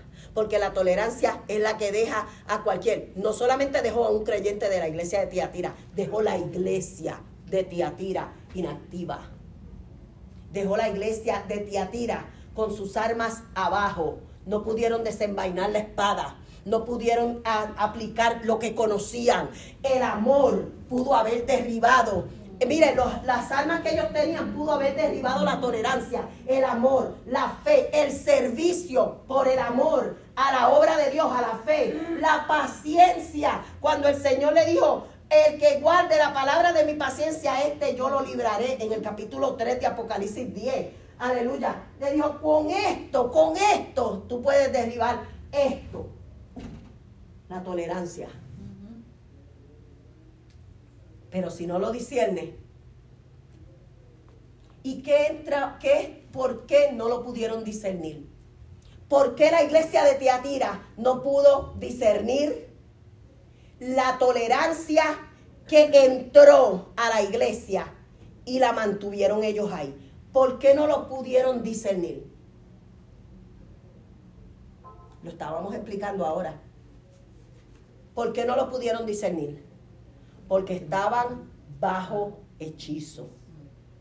Estaban hechizados. La hechicería con la que trabajaba Jezabel en el, en el Antiguo Testamento de Primera de Reyes, Jezabel trabajó con hechicería. Hechicería trabaja apagando, desconectando los cinco sentidos del ser humano. Por lo tanto, los cinco sentidos del ser humano no pueden funcionar para estar sobrio, para discernir qué es lo bueno y qué es lo malo. Toleraron esto porque estaban desconectados de los cinco sentidos por causa de la enseñanza de esta mujer que profetizaba, que le enseñaba a idolatrar, que le enseñaba a fornicar y que le enseñaba a comer de los sacrificados a los ídolos. Todo esto estaban bajo hechizo por este espíritu. Porque ahora era una mujer la que estaba ejerciendo esto allí. Que los eruditos no se ponen de acuerdo. Era, se llamaba Jezabel verdaderamente. La gente quiere decir, no, este es, es, simbólico. No, mi hermano, eso estaba pasando allí. Porque si no, Dios no se hubiera presentado como juez, justicia y juicio. Dios se presentó a la iglesia de Tiatira como no se presentó en ninguna de las iglesias. Por la razón, por la causa de que ya llegó el juicio para ustedes. Y le dijo, y les he dado tiempo para que se arrepientan, pero no quieren arrepentirse. No quieren cambiar de mente, en el griego es arrepentirse, cambiar de mente. Y no quieren cambiar de acciones, que es en el hebreo. En el hebreo arrepentirse es cambiar de acciones. Pero en el griego es cambiar de mente. Pero ellos no quisieron hacer. Y cuando tú eres creyente, tienes que estar dispuesto a usar esta palabra en el griego y en el hebreo. Porque cambias de mente y cambias de acciones. La mente te dicta qué tú vas a hacer y por eso tú te mueves a hacerlo. Pero si tú no cambias la mente, pero quieres cambiar tus acciones, no va a ser. Porque la mente te va a decir haz esto. Y tú dices, no, porque yo quiero hacer esto. Pero la mente te dicta, te lleva, ya está en training, entrenada, para llegar a hacer otra cosa. Por eso es que renovarla. Por eso es que toda levadura, mira, un poco de levadura leuda toda la masa. Por eso es que la Biblia dice, no le deis lugar al diablo sino reprended sus obras, las obras de las tinieblas, reprendedlas. No te hagas partícipe, dice Juan, dice Pedro, dice, eh, eh, dice el apóstol Pablo, no te hagas partícipe con ellos, reprendedlas. Tenían todo, pero estaban hechizados. Por cuanto tenían sus sentidos apagados, desconectados, no pudieron discernir y cuando tú no puedes discernir, ¿cómo te puedes arrepentir? ¿Cómo? Por eso es que la Biblia dice, les di tiempo. El Señor, mira, dice, y le he dado tiempo, versículo 21 del, del, capítulo 2 de Apocalipsis. Y le he dado tiempo para que se arrepientan, para que se arrepienta. Pero no quiere arrepentirse de su fornicación. Usted sabe a quién le está hablando específicamente a la, a la mujer que estaba en eso. La mujer que estaba en eso era una mujer real, estaba dentro de la iglesia de Tiatira. Pero el espíritu de Jezabel estaba en ella. Este espíritu, mire, y se conoció de esta manera por sus características que la identificaron. Pero ¿sabe qué? El nombre nada más mencionado en, en, Israel, mencionado en cualquier área del oriente. El nombre Jezabel es un nombre que ha trascendido las generaciones y conocido por su mala reputación y que un nombre que amedrenta. Por eso es que la Biblia nos llama a que no temamos, no temáis. Aún nos dice el Señor, no temáis a los que matan el cuerpo, pues tu alma no pueden tocar. Más bien temed al que puede echar tu alma y tu cuerpo en el que en el lago de fuego. que es la muerte segunda, el que te puede destruir. A ese teme. Pero una de las... Ese, que puede echar el alma al, fuego eterno es Dios, ¿no? Ajá. esa es la segunda muerte. No es Rabi Largo. Porque esa es la segunda muerte. Esa es la segunda muerte. La segunda muerte, para los que tuvieron parte en la resurrección, la segunda muerte no tiene potestad sobre ellos. Eso es lo que dice la, la Biblia. La segunda muerte es el lago de fuego que arde con azufre.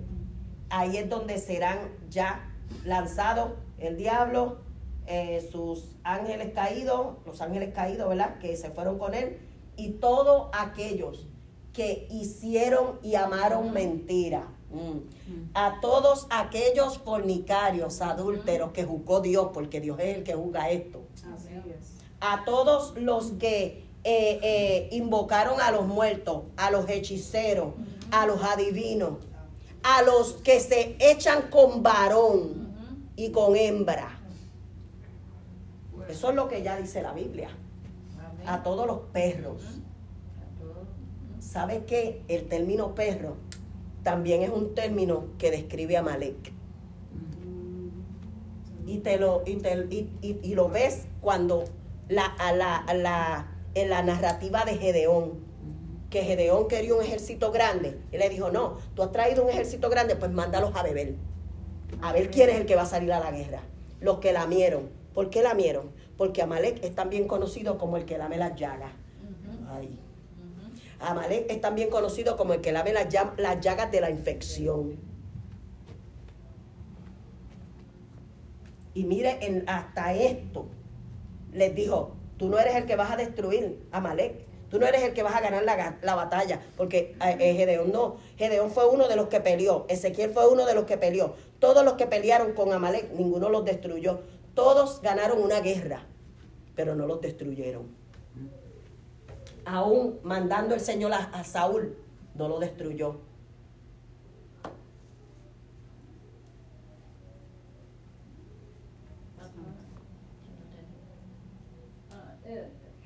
Eso que dice de, o sea, que dice de los perros, eh, se refiere a, a los perros. o, a, los malos obreros son los perros. Ah, los malos obreros son los perros. eso yo no, o sea, no, lo, no lo podía entender. Eso. A los que la Biblia, después de haberse convertido, llama perros, oh, son los malos obreros los que trasquilan, los que eh, desgajan. Es como si tú soltaras un perro rabioso. Los que desgajan, tranquilan, todo lo que hacen eso. Gloria al Señor. Le he dado tiempo para que se arrepienta. Esta mujer que tenía este espíritu, se le dio tiempo, pero no se quiso arrepentir de su fornicación. Porque la fornicación es, algo, es un tipo de inmundicia abominable. Fuera todos los actos sexuales fuera del matrimonio son abominación, son abominables, son inmundicia que Dios no acepta y no tolera, ni en aquella generación ni en esta. Por eso el adúltero era arreo de muerte en aquel momento, cuando las leyes comenzaron a edificarse, a, formarse dentro de las naciones, ¿sabe qué pasaba? Que al adulterio era juzgado por cárcel y en algunos sitios por muerte. Pero como se fue que alivianando, el pecado fue que tomando lugar y ahora vemos hasta hoy en día que tú puedes presentar un, divorcio por adulterio y puede haber un, juicio y puede haber una, unas consecuencias para él, para el que eh, eh, cometió el acto, pero no llegan a las consecuencias que tenía una persona en aquel momento, en aquel tiempo, cuando todo comenzó y las leyes comenzaron a, a fluir. Si al que robaba se le cortaba la mano, eran cosas terribles, por eso es que se decía ojo por ojo y diente por diente. Pues ahora yo te digo, no es ojo por ojo ni diente por diente. Ahora tú vas a hacer justicia a través de que de la misericordia y del mandato establecido. Si no puedes hacer justicia y juicio conforme a, juicio, conforme a discernir lo bueno y lo malo para apartarte de lo malo, entonces eh, eh, esto es lo que ya establezco y ya Dios no establece una cosa encima de otra. No, yo voy a cambiar de opinión porque estos son otros tiempos, como dicen otros líderes.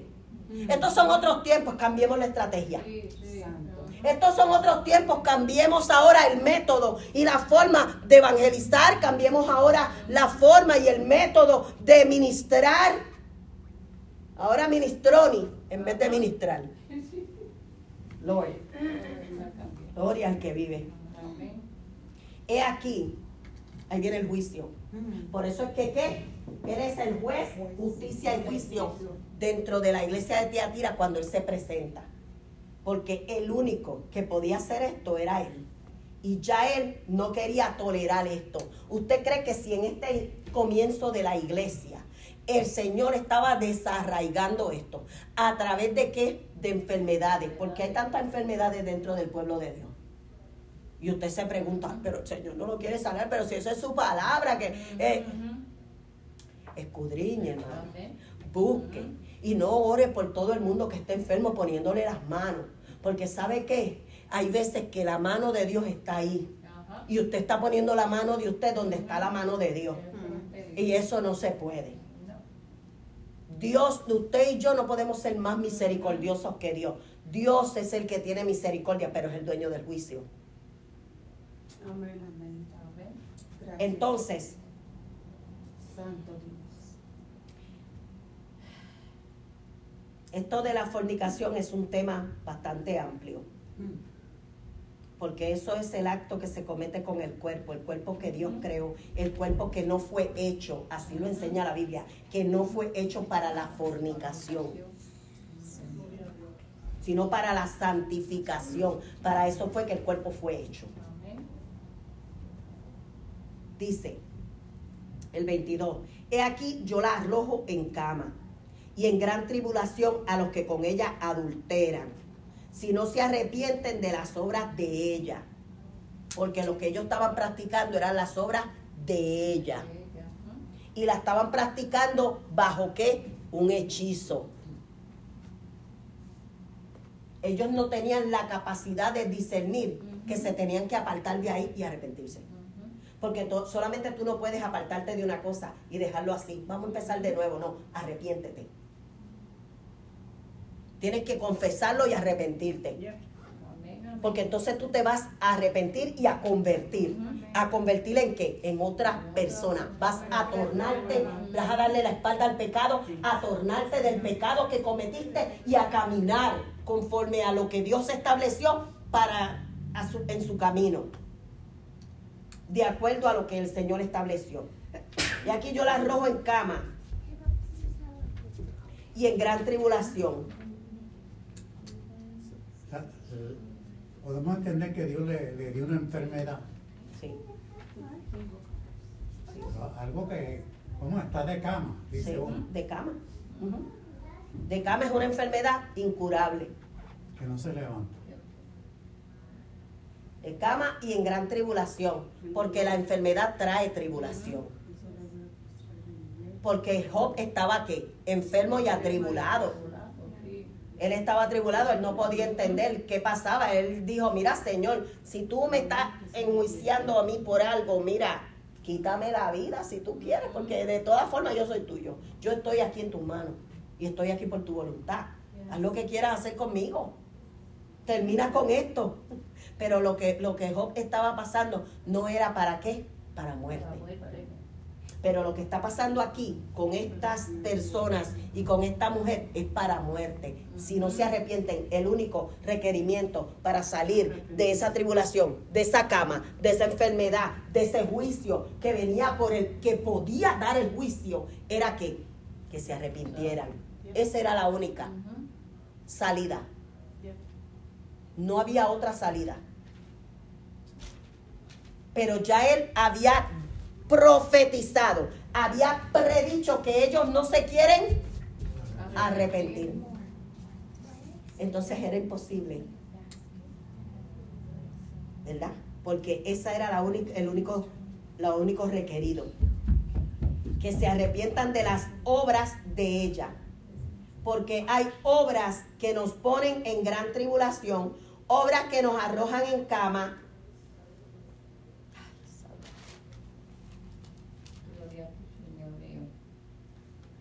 Y mire, no solamente estaba hablando de adulterio físico, porque usó las dos palabras, adulterio y fornicación.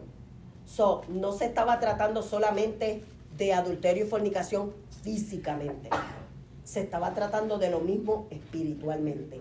Porque ellos estaban adorando a Baal y a Astarot. Porque la enseñanza de Jezabel era adorar a Astarot y adorar a Baal. Baal es el, la, divina, la divinidad eh, falsa más eh, aborrecida por Dios. Dios aborrece, aborrecía la adoración a Baal. Si la adoración a Moloch era aborrecible, dígame usted la de Baal. La de Baal buscaba destruir, cortar del todo los profetas verdaderos. Por eso la iglesia de hoy se queda sin profetas verdaderos. Porque hay profetas falsos, influidos por qué? Por el espíritu jezabelino. El espíritu jezabelino es el que, el que le abre la boca a los profetas de mentira, a los profetas de engaño, a los falsos profetas. Es el mismo espíritu. Porque en la iglesia de Tiratía, le, le está diciendo el Señor, tú estás tolerando que esta mujer Jezabel seduzca y enseñe y profetice. Seduzca, enseñe y profetice. Tres cosas estaba operando con fuerza. Entonces había, había una acción física y espiritual. Ellos estaban adulterando y fornicando, pero también en el espíritu estaban porque no tenían a Dios como Dios único, tenían a Astarot y a Baal. Y eso es adulterio espiritual. Ah, yo he oído, yo he oído eh, personas que se llaman profetas. Ese tema está fuerte y largo. Le dicen profeta, que el profeta va a venir a predicar este día. Que el profeta va a venir, la profeta, el profeta. Quiero saber, ¿existe ¿Pero qué quiere? Claro que sí. Claro que sí. Porque el espíritu de la profecía, dice la Biblia, que permanecerá hasta el día final de la iglesia en la tierra. ¿Por qué? Porque la profecía viene a confirmar la palabra, la profecía verdadera, viene a confirmar la palabra de Dios. No viene a decir bulú, bulú, este, mañana te vas a comprar un carro o mañana te vas a comprar una casa o mañana te vas a, ganar una isla eh, eh, con cinco estrellas. No viene a decirte esas cosas. La, la, profecía real vincula la palabra. La profecía real no se sale de la palabra, vincula la palabra, la palabra de Dios. ¿Tú ves? Entonces, hay títulos. Y la Biblia enseña dos cosas para el último tiempo con fuerza para mirar, para observar, para mantenerte vigilante. Es el espíritu de profecía y la enseñanza. Dos cosas, porque vendrán falsos profetas y falsos maestros. La enseñanza y la profecía son dos cosas que en el último tiempo operarán como características del último tiempo con mayor fuerza. Mayor fuerza ahora mismo. ¿Qué es? La enseñanza y la profecía. Tú ves en el, en el, en el, en el Zoom, en el, perdón, en el, en el YouTube, en todos los, canales, radio, esto, la gente quiere enseñar, enseñar, enseñar, la gente quiere eh, eh, este, profetizar. Eh, viendo yo alguna, alguna, eh, este, gente que yo, algunas veo eh, eh, este, de, que me gustan sus prédicas. Eh, ¿Sabe que, que encontré? Que este, comenzaron de una forma y están en otras, pero gloria a Dios por todo. Pero ahora, también han cambiado su vocabulario. Ahora dicen, ok, yo profetizo. Y, están hablando y de momento cambian. Yo profetizo, yo profetizo. En el Antiguo Testamento o para todo lo que es este de, definiendo o, viene por esa línea profética, lo primero que nosotros tenemos que buscar es que el profeta diga, así dice Jehová, así dice el Señor Jehová de los ejércitos, así dice el Espíritu de Dios. Y cuando metemos al Espíritu de Dios, usted puede meter a Jehová, usted puede meter a Cristo. Pero cuando usted mete al Espíritu de Dios, tenga cuidado. Porque el Espíritu de gracia se puede fácilmente eh, ofender en una manera que ocasión, en una manera o una ocasión de qué? De eh, eh, este, afrenta y de, ¿cómo se llama esto? Lo que no se perdona, la blasfemia, perdón, blasfemia en una afrenta blasfémica. Cuando nosotros ofendemos al Espíritu Santo en una forma blasfémica, eso es lo que no se perdona. Usted, eh, la persona está usando el Espíritu Santo de Dios, el Espíritu de vida y es el Espíritu de verdad. Para desvelar algo que está en el corazón de la persona. No se puede. Eso es peligroso. Eso es un terreno que tenemos que escudriñarlo muy bien. Y, pero también hay profetas verdaderos que se callan porque entonces no están seguros si es Dios, esto, aquello, es Dios o no es Dios. Y usted no tiene que tener este, pena porque eso le ha pasado. A mí también me ha pasado, pero ¿sabe qué? Siempre el Espíritu da una, un momento y una, da, te da el momento y te da, y, y empiezas a hablar lo que tienes que hablar en el momento justo y preciso, porque hay cosas que te las da el Señor verdaderamente, pero no es el tiempo. Y entonces tú entras en una batalla. Lo hablo, no lo hablo, lo hablo, no lo hablo, lo digo, no lo digo. A lo mejor no es el tiempo, por eso es que tienes esa batalla. Pero de momento llegó el tiempo estás con la persona o estás con el grupo y comienzas a hablar eso, porque llegó el tiempo. Y en el tiempo correcto se abren los cielos, en el tiempo correcto se abren portales, en el tiempo correcto desciende la lluvia, en el tiempo correcto desciende la gracia. Es en el tiempo correcto. Tiempo postrero es un tiempo vital donde tenemos que velar estas dos cosas. Porque Señor, cuando, la, cuando los discípulos le dijeron, dinos qué señales, Él lo único que le dijo, mirad que nadie os engañe. Es el espíritu del mundo, el engaño. El espíritu de hechicería, que es engaño también, que no se deja de entrelazar.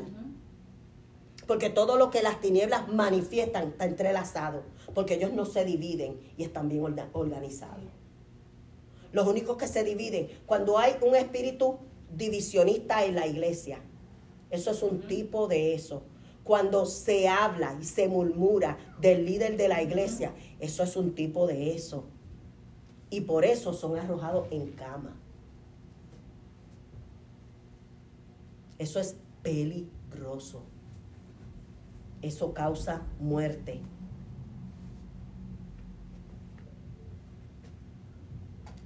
Después de eso,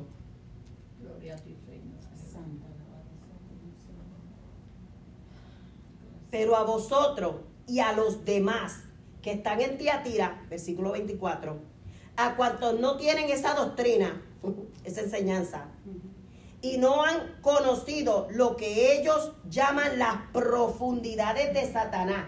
Mire hasta dónde llegó, llegaron las personas que hacían la, que hacían la obra de esta mujer que estaba eh, eh, poseída, hechizada por el espíritu jezabelino verdadero del principio, que tampoco, que tampoco ella decidió, la primera Jezabel, la Jezabel de acá, la verdadera, de, de primera de Reyes, ella no decidió ser lo que fue, a ella la designaron para esto.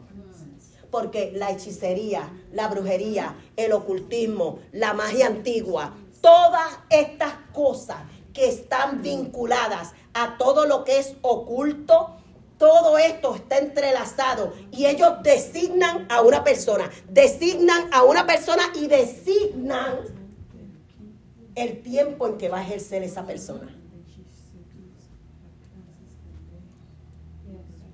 Designan cuándo y a quién. Esto, esto es algo fuerte, fuerte. ¿Saben dónde es más fuerte esto? Esto es fuerte y más fuerte cuando la iglesia no lo conoce. Porque si la iglesia ignora estas cosas, ay, eso no tiene poder sobre mí. Mire, esto existe desde el principio. Cuando, ¿qué usted, ¿qué usted cree? Porque esto vamos, vamos a estudiar de esto. Pero ¿qué usted cree lo que pasó con Eva? Fue seducida. Seducida. ¿De dónde viene la seducción? De la hechicería.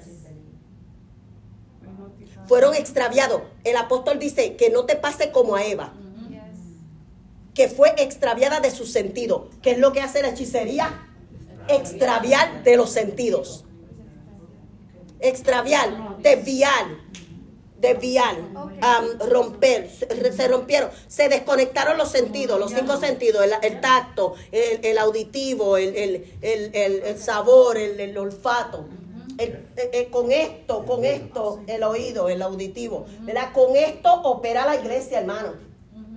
Dice la Biblia que tus sentidos sean ejercitados ejercitado. Tienes que estar agudizado en lo que oyes. Tienes que estar agudizado en lo que ves. Tienes que estar agudizado en lo que hablas. Que tu hablar sea conforme, que sea de acuerdo a lo que está establecido, porque ahí es donde está el poder. No está en más nada el poder, en que, en que no mi abuela trabajaba así o no mi tío trabajaba así, mi, el que me crió trabajando, no. En eso no, no, no, no, no, no se refuerza el poder. El poder se refuerza aquí, hablar de acuerdo a lo que es esto, mirar de acuerdo, tus sentidos tienen que ser ejercitados. Si tus sentidos no son ejercitados, entonces se extravían. Y ahí es donde viene el peligro de que todo lo que opera eh, eh, en, coordinado, todo lo que opera coordinado del, del mundo espiritual de maldad, te toque.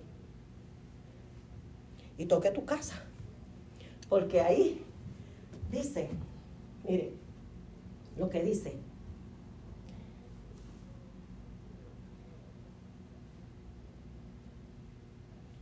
Y a sus hijos heriré de muerte. Versículo 23.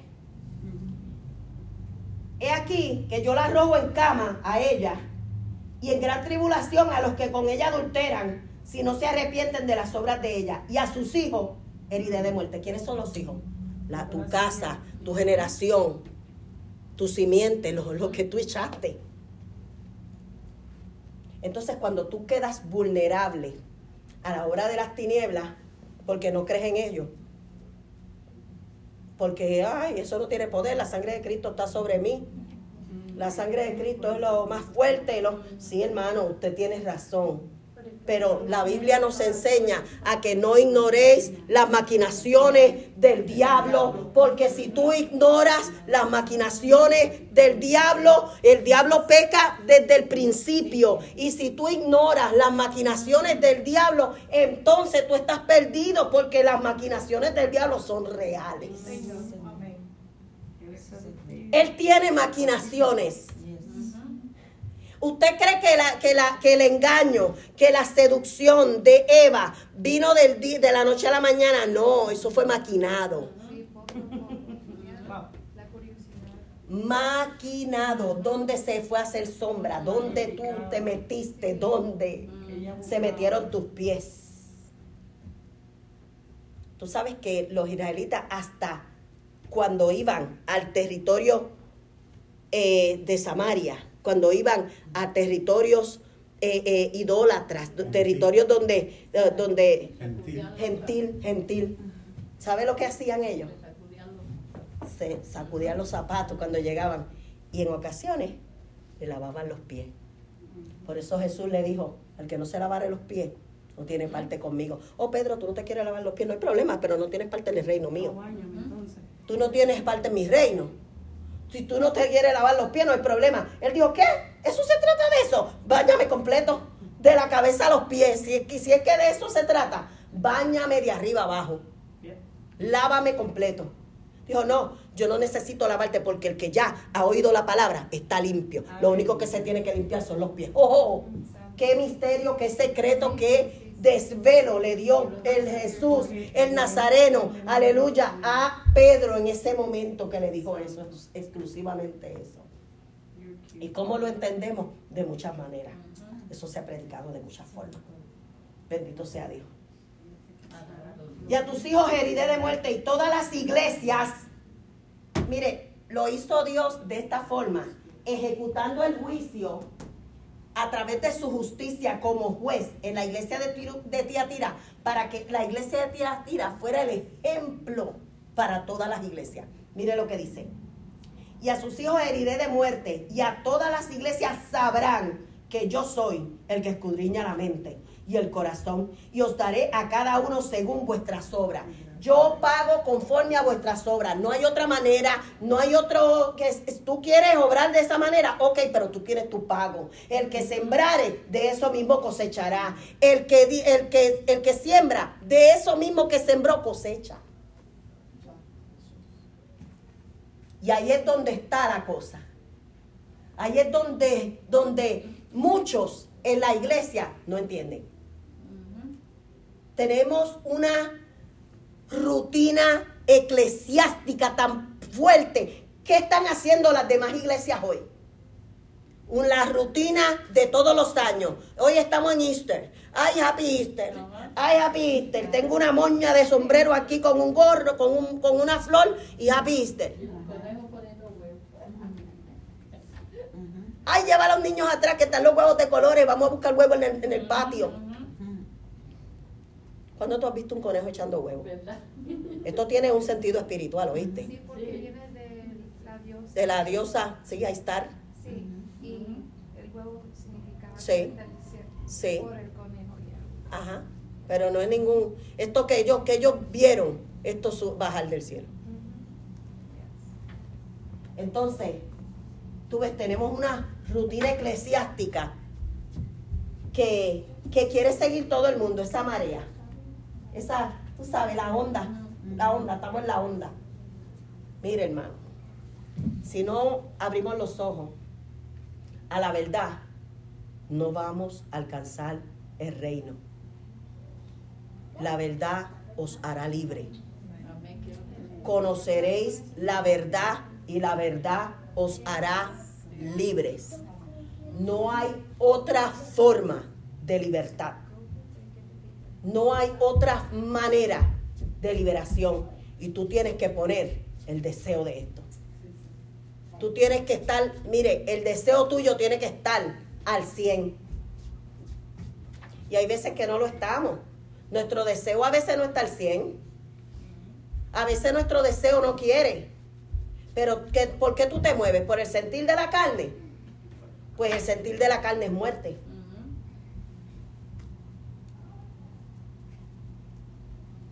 La obra del Espíritu de vida tiene que operar, hermano, en nosotros. En nosotros tiene que operar. Dime, Esperanza, que leo y, y Eso de sacudirse los pies, ¿verdad? Lo voy a decir en breve. Eh, yo vivía en Ohio, ¿verdad? Tuve ciertas circunstancias que me... ¿verdad?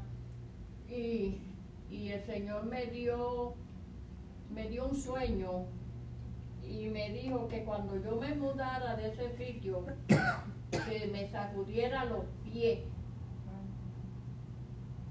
Fíjate, y me, cuando me estaba ya, o sea, ya lo último que iban, mi hija Gloria y yo íbamos a entregar la llave a, la, a las personas, yo me recordé que me estaba, eh, ya me habían subido en el carro de mi hija Gloria, tú sabes que iban, no, ya iban a salir. Y el Señor me, y me recordó el Señor lo que el sueño que me dio, que me sacudiera los pies y yo le dije a mi hija Gloria, este, Gloria, espérate un momentito. y me Hermana, la discúlpame, pero tú puedes seguir con el testimonio. Ajá, Dame sí, un segundo. Y abrí la puerta del carro, me bajé y, y le dije a mi hija, este, yo tengo que hacer algo que el Señor me dijo. Se me había olvidado, pero el Señor me recordó, sacúdete los pies. Yo me bajé y me sacudí los pies y entonces dije, Señor, que todo aquello que haga perturbación, persecución, que he tenido, en el nombre de Jesucristo, todo, yo, que, no, que no se vaya conmigo, que, que se quede, o se lo saca, vas como tú quieras, de este lugar. Entonces ahí me subí, pero el Señor me recordó que yo tenía que sacudirme, porque lo- como te digo, me dio ese sueño, que cuando yo me mudara de ese lugar, me sacudiera los pies. Y eso hice yo. Y le di- entonces le dije a mi hija, le dije a Gloria lo que pasó, porque entonces ya, ok, mami. Entonces, fui entregamos la llave. Y, y mi hija le dijo a la pues, lo que aquí se hace, aquí se paga. Y lo, no lo he visto, pero lo he oído, ¿verdad? Lo que, lo que, lo que el Señor hizo, estaba, hizo con esas personas que cometieron tanta injusticia conmigo y con mis hijos. Porque como dice, lo que aquí se hace, aquí se paga también.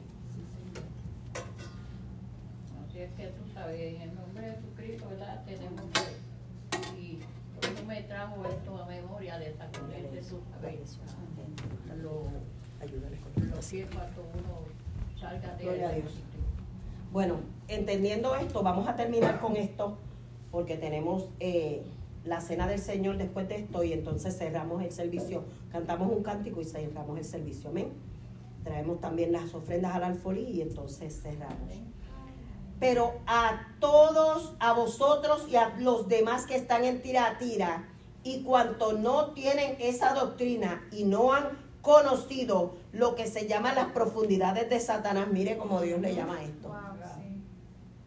La hechicería y la abundancia de la idolatría y la fornicación se le llaman profundidades. ¿Sabes por qué? Porque en, la, en todos los actos sexuales fuera del matrimonio corren espíritus generacionales a través del enlace de las almas. Las almas solo se enlazan entre dos, se supone que se enlacen entre dos cuando el matrimonio entra en su comunión de matrimonio. Cuando el matrimonio toma la, el pacto matrimonial delante de Dios. Si se hace fuera, si una persona fuera del orden que Dios estableció para una pareja, hombre y mujer, claro, y como sé que está grabando, lo digo para conocerlo, porque todos aquí conocemos, ¿verdad? Que es hombre y mujer, pero para beneficio de los que van a oír, pues también, ¿verdad? Que oigan lo que es. Hombre y mujer, para, eh, para que eh, eh, ese, ese, ese acto, ese pacto sea eh, efectuado con, de la forma correcta y que esas almas se enlacen en una manera donde en el acto sexual, si una mujer es casada con un hombre que no es creyente, ¿sabe qué pasa? En esa relación hay santificación. Dios santifica Amén. al que, al que, al que es, ¿verdad? Amén. Y santifica la relación para que no haya ninguna forma pero no puede haber, bueno, eso es otra cosa, no voy a meterme allá. Pero esas, esas son cosas espirituales que se mueven en esto. Por eso es que el enemigo de las almas, el enemigo de la iglesia, se empeña tanto en que haya tanta promiscuidad, tanto eh, eh, eh, formas diferentes de, de actos inmundos, de actos impuros, de actos abominables y aborrecibles delante de Dios, porque Él sabe que con eso el hombre queda únicamente ante los ojos que son ojos como el que tiene ojos como llama de fuego para juicio, porque el Señor dice que el fornicario y el adúltero lo juzgará Dios lo juzgará Dios porque hay muchas cosas espirituales que se mueven en esto que el hombre no puede discernirlo. Por eso es que Dios lo juzgará. Entonces se le llama esto las profundidades de Satanás. Yo os digo, dice el Señor, no os impondré otra carga, pero lo que tenéis, retenerlo hasta que yo venga. Wow. Él no le iba a poner más nada. Pero la que ya conocían, ¿y qué es lo que ellos, en, en que ellos se movieron? En el amor, en la fe, en el servicio, en la paciencia, en obrar bajo el conocimiento para crecer. Así que el que tiene, el que los que tenían obras que eran mayores que las, que las primeras, gloria al Señor.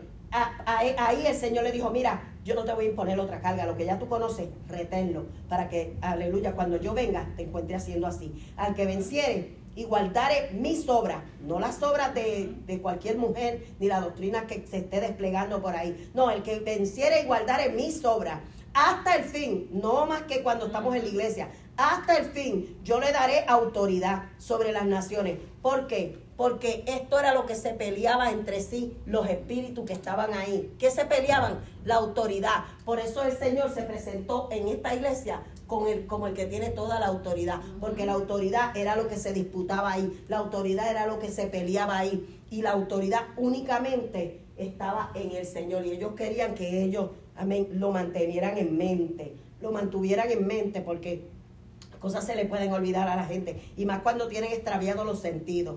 Gloria al Señor. Dice, al que venciere y guardaré mis obras hasta el fin, yo le daré autoridad sobre las naciones y las regirá con vara de hierro y serán quebradas como vaso de alfarero, como yo también la he recibido de mi Padre. Y le daré la estrella de la y le daré la estrella de la mañana. El que tiene oído, oiga lo que el Espíritu dice a las iglesias la regirá con vara de hierro. Esto es un calificativo del Mesías. Gloria al Señor. Quebrado como vaso de alfarero, como yo también la he recibido de su padre. Él fue que quebrantado en todo, ¿verdad? Aunque sus huesos ninguno fueron que quebrado, ¿verdad? Pero fue que eh, eh, eh, tentado en todo, pero sin pecado. Eso es lo que dice Isaías. Ahora él lo llama yo les daré las estrellas resplandecientes de la mañana, yo vendré a ellos. Ay, qué lindo. Porque Él es las estrellas resplandecientes de la mañana. Yo vendré a ellos. Y cuando yo venga a ellos, ¿sabe lo que va a pasar? Gloria al Señor, aleluya. Ya no estaremos más aquí. Gloria a Dios. El que tiene oído, que oiga lo que el Espíritu dice a la iglesia. El que tiene espíritu, amén, aleluya, auditivo despierto, oiga.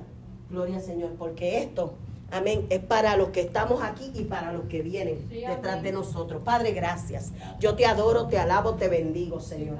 Tú eres un Dios maravilloso y sin ti nada podemos hacer. Gracias te damos por esta oportunidad de haber hablado tu palabra. La enseñé, la prediqué como fue, Señor mío. Aleluya. Pero tú eres el que está en control y en dominio total de lo que hemos hecho en este día para la gloria de tu nombre. Yo no tengo nada de mí ni quiero nada, Señor mío. Aleluya. De este pueblo. Todo la todo, Señor, gloria, honra, alabanza, honor, te pertenece a ti. Por ende, Padre eterno, tómalo ahora. Señor mío, toda adoración, gloria y honra, Señor, que este pueblo quiera y pueda darte y recíbela. Santifícanos, Señor, en tu verdad. Perdona todas nuestras faltas, ofensas, todos nuestros pecados, oprobios, maldades. Si hay algún vínculo, Señor mío, si hay alguna, Señor amado, alguna cosa que nos ha vinculado, Padre, con algo espiritual de maldad, con alguna obra de las tinieblas, ahora es el momento, deslígate, díselo tú, díselo tú. Gloria al Señor, porque es bueno oírlo, que alguien lo ore, pero deslígate tú, háblalo tú, díselo tú al Señor. Este es el momento, mira hermano, aleluya, hay tiempos que se abren, hay momentos que se abren,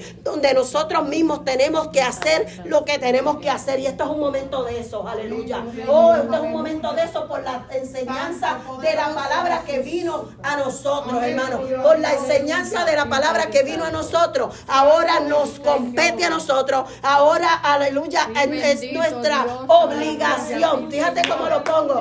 Aleluya. Como decía, aleluya, la palabra, levanta levántate porque esta es tu obligación. Así que levántate en esta tarde. Oh, yo te quiero oír hablando, hablando los labios. Yo te quiero oír moviendo los labios. No es la mente, vamos. No es la mente. Abre la boca. Aleluya. Y comienza a hablar ahí con Dios. Abre la boca y comienza a hablar ahí con el que te creó. Con el dador de la vida. Oh, comienza a hablar ahí con el que te libertó. Con el que te ha sanado. Con el que sacó tu alma de la cárcel. Aleluya. Porque Él ha sacado tu alma de la cárcel. Aleluya. Él te ha sacado de las tinieblas donde tú vivías y te ha trasladado, aleluya, al reino de luz. Oh, gloria a Dios que vive y reina.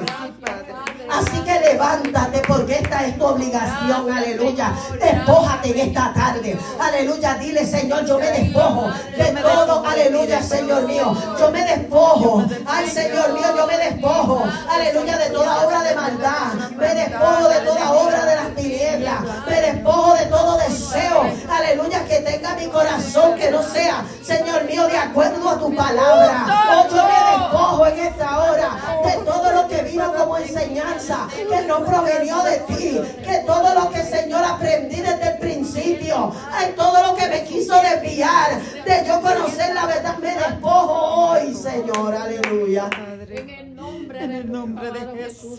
Oh, vísteme del amor, vísteme de la fe, del servicio para ti, vísteme de la paciencia, Señor mío, del conocimiento de tu verdad, para que yo, Señor mío, pueda, aleluya, Señor, mostrar obras, aleluya, Señor mío, obras, aleluya, Señor, más grandes, mayores que las primeras, ayúdame. Dependo de ti, díselo ahí. Ay, Dependo de ti. Oh, Dependo de ti. Dependo de ti, Señor. Oh, Padre eterno, tú me estás dando la oportunidad hoy. Oh, Señor, tu palabra se habló y yo la escuché. Aleluya, yo escuché esa palabra que se, aleluya, que ministró. Aleluya, y ministró mi vida. Oh Señor de señores, aleluya. Hoy no la voy a dejar que caiga en tierra seca. Yo no voy a dejar que esa palabra haya caído en tierra árida. Yo no voy a dejar que esa palabra caiga en piedra. Yo no voy a dejar que esa palabra, Señor, se pierda. Esa palabra, Señor, ha caído en el corazón. Mi corazón que es tierra fértil. Aleluya, para yo dar fruto, Señor para yo dar fruto. Oh, rema, todo lo que vino, Señor, a través de la hechicería, para extraviar mi sentido, para adormecer mi sentido, para apagar en mí los sentidos, sea reprendido. Oh, Señor, me despojo. Oh, Señor, de toda ligación, de todo ligamento, en el nombre poderoso de Jesús el Cristo. Oh, todo lo que vino por vía, Señor mío, aleluya, desconocida, pero que tenía, Señor mío, relación, aleluya, Padre, con las tinieblas. Oh, Señor, yo me despojo, yo no tengo parte, eso no tiene parte conmigo. Uh. Ay, va reina tú, Señor, en mi vida. Ay, reina, reina, reina tú en mi vida, Señor, aleluya.